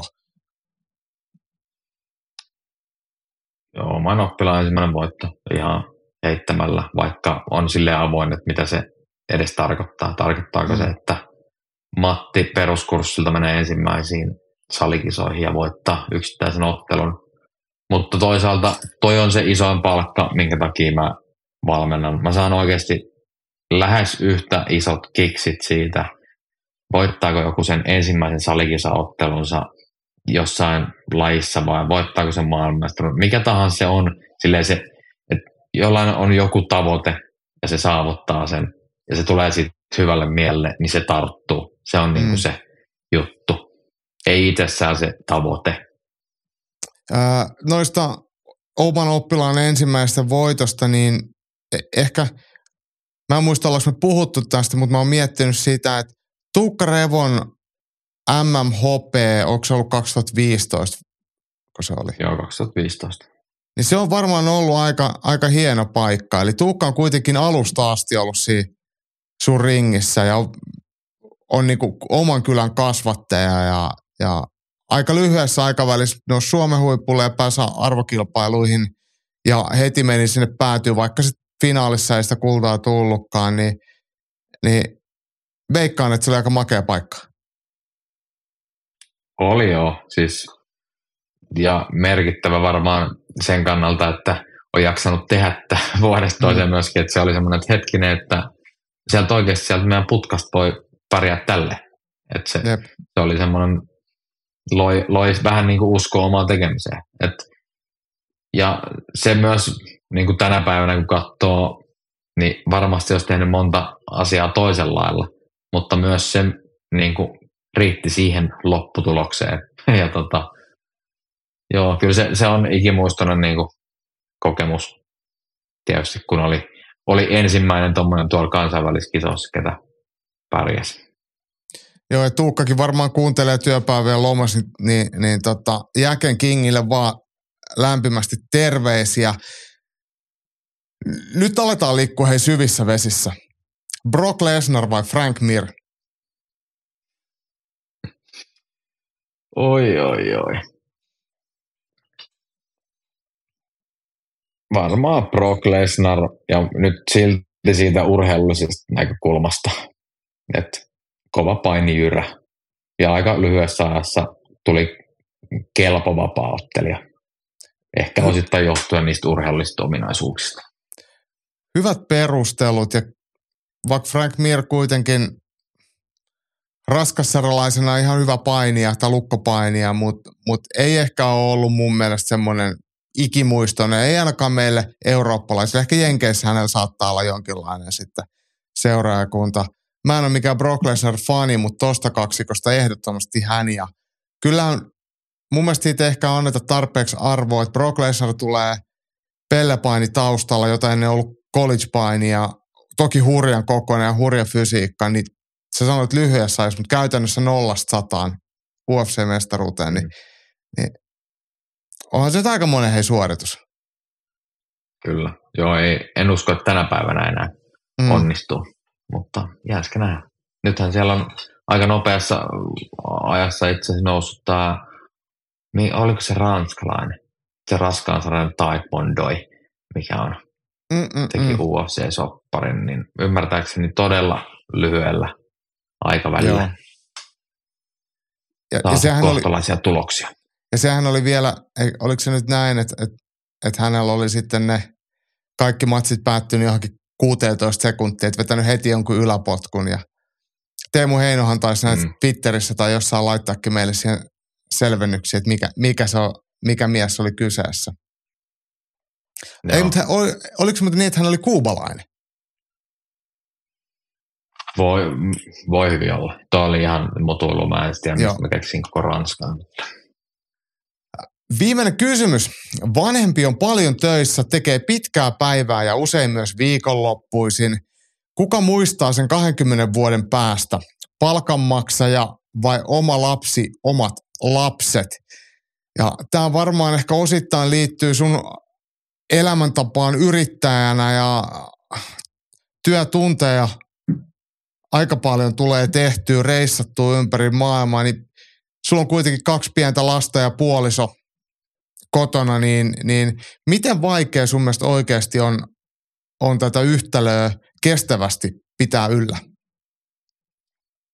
No on se semmoista jojottelua ja todennäköisesti tähän niin itse kysymykseen vastaus on valitettavasti se, että mun tapauksessa ei ole palkanmaksaja, mutta mä ajattelen, että ei, ei ne harrastajat muista, vaan ne varmasti ne omat lapset.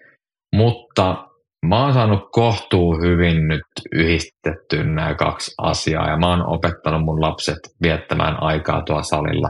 Ja ne kuuluu osittain jo semmoisiksi maskoteiksi tuolla meidän harjoituksessakin, että ne osaa siellä olla. Ja tuossa tämmöisenä noppitietona mun nuorempi poikahan on nimeltään Khabib. Eli se ei ole mikään niin kuin, joke, vaan on oikeasti Toki Joonas Khabib, että se on laittu toiseksi nimeksi, kun ajatteli hänen tulevaisuutta. Että, tota, voi olla helpompi e-, edetä elämässä, mutta se kertoo ehkä siitä, että kuinka paljon tämä vapauttelu tai kuinka isossa roolista on ollut, että viittiin nimetä poikansa. Ihan puhtaasti niin kuin Khabib Nurmakedovin mukaan. Ja tota, mutta joo, hän viettää mun kanssa aika niin kuin paljon salilla aikaa ja aika tuttu näkyy varmasti niin kuin noissa kilpailuissakin jonkun verran heitä raahan mukana. Ja varmasti kun tulee vanhemmiksi, niin meidän ottaa vielä enemmän niin kuin mukaan noihin tapahtumiin, koska mä uskon, että ne on ihan opettavaisia. Myöskin kaikki ulkomaanreissut, niin sitten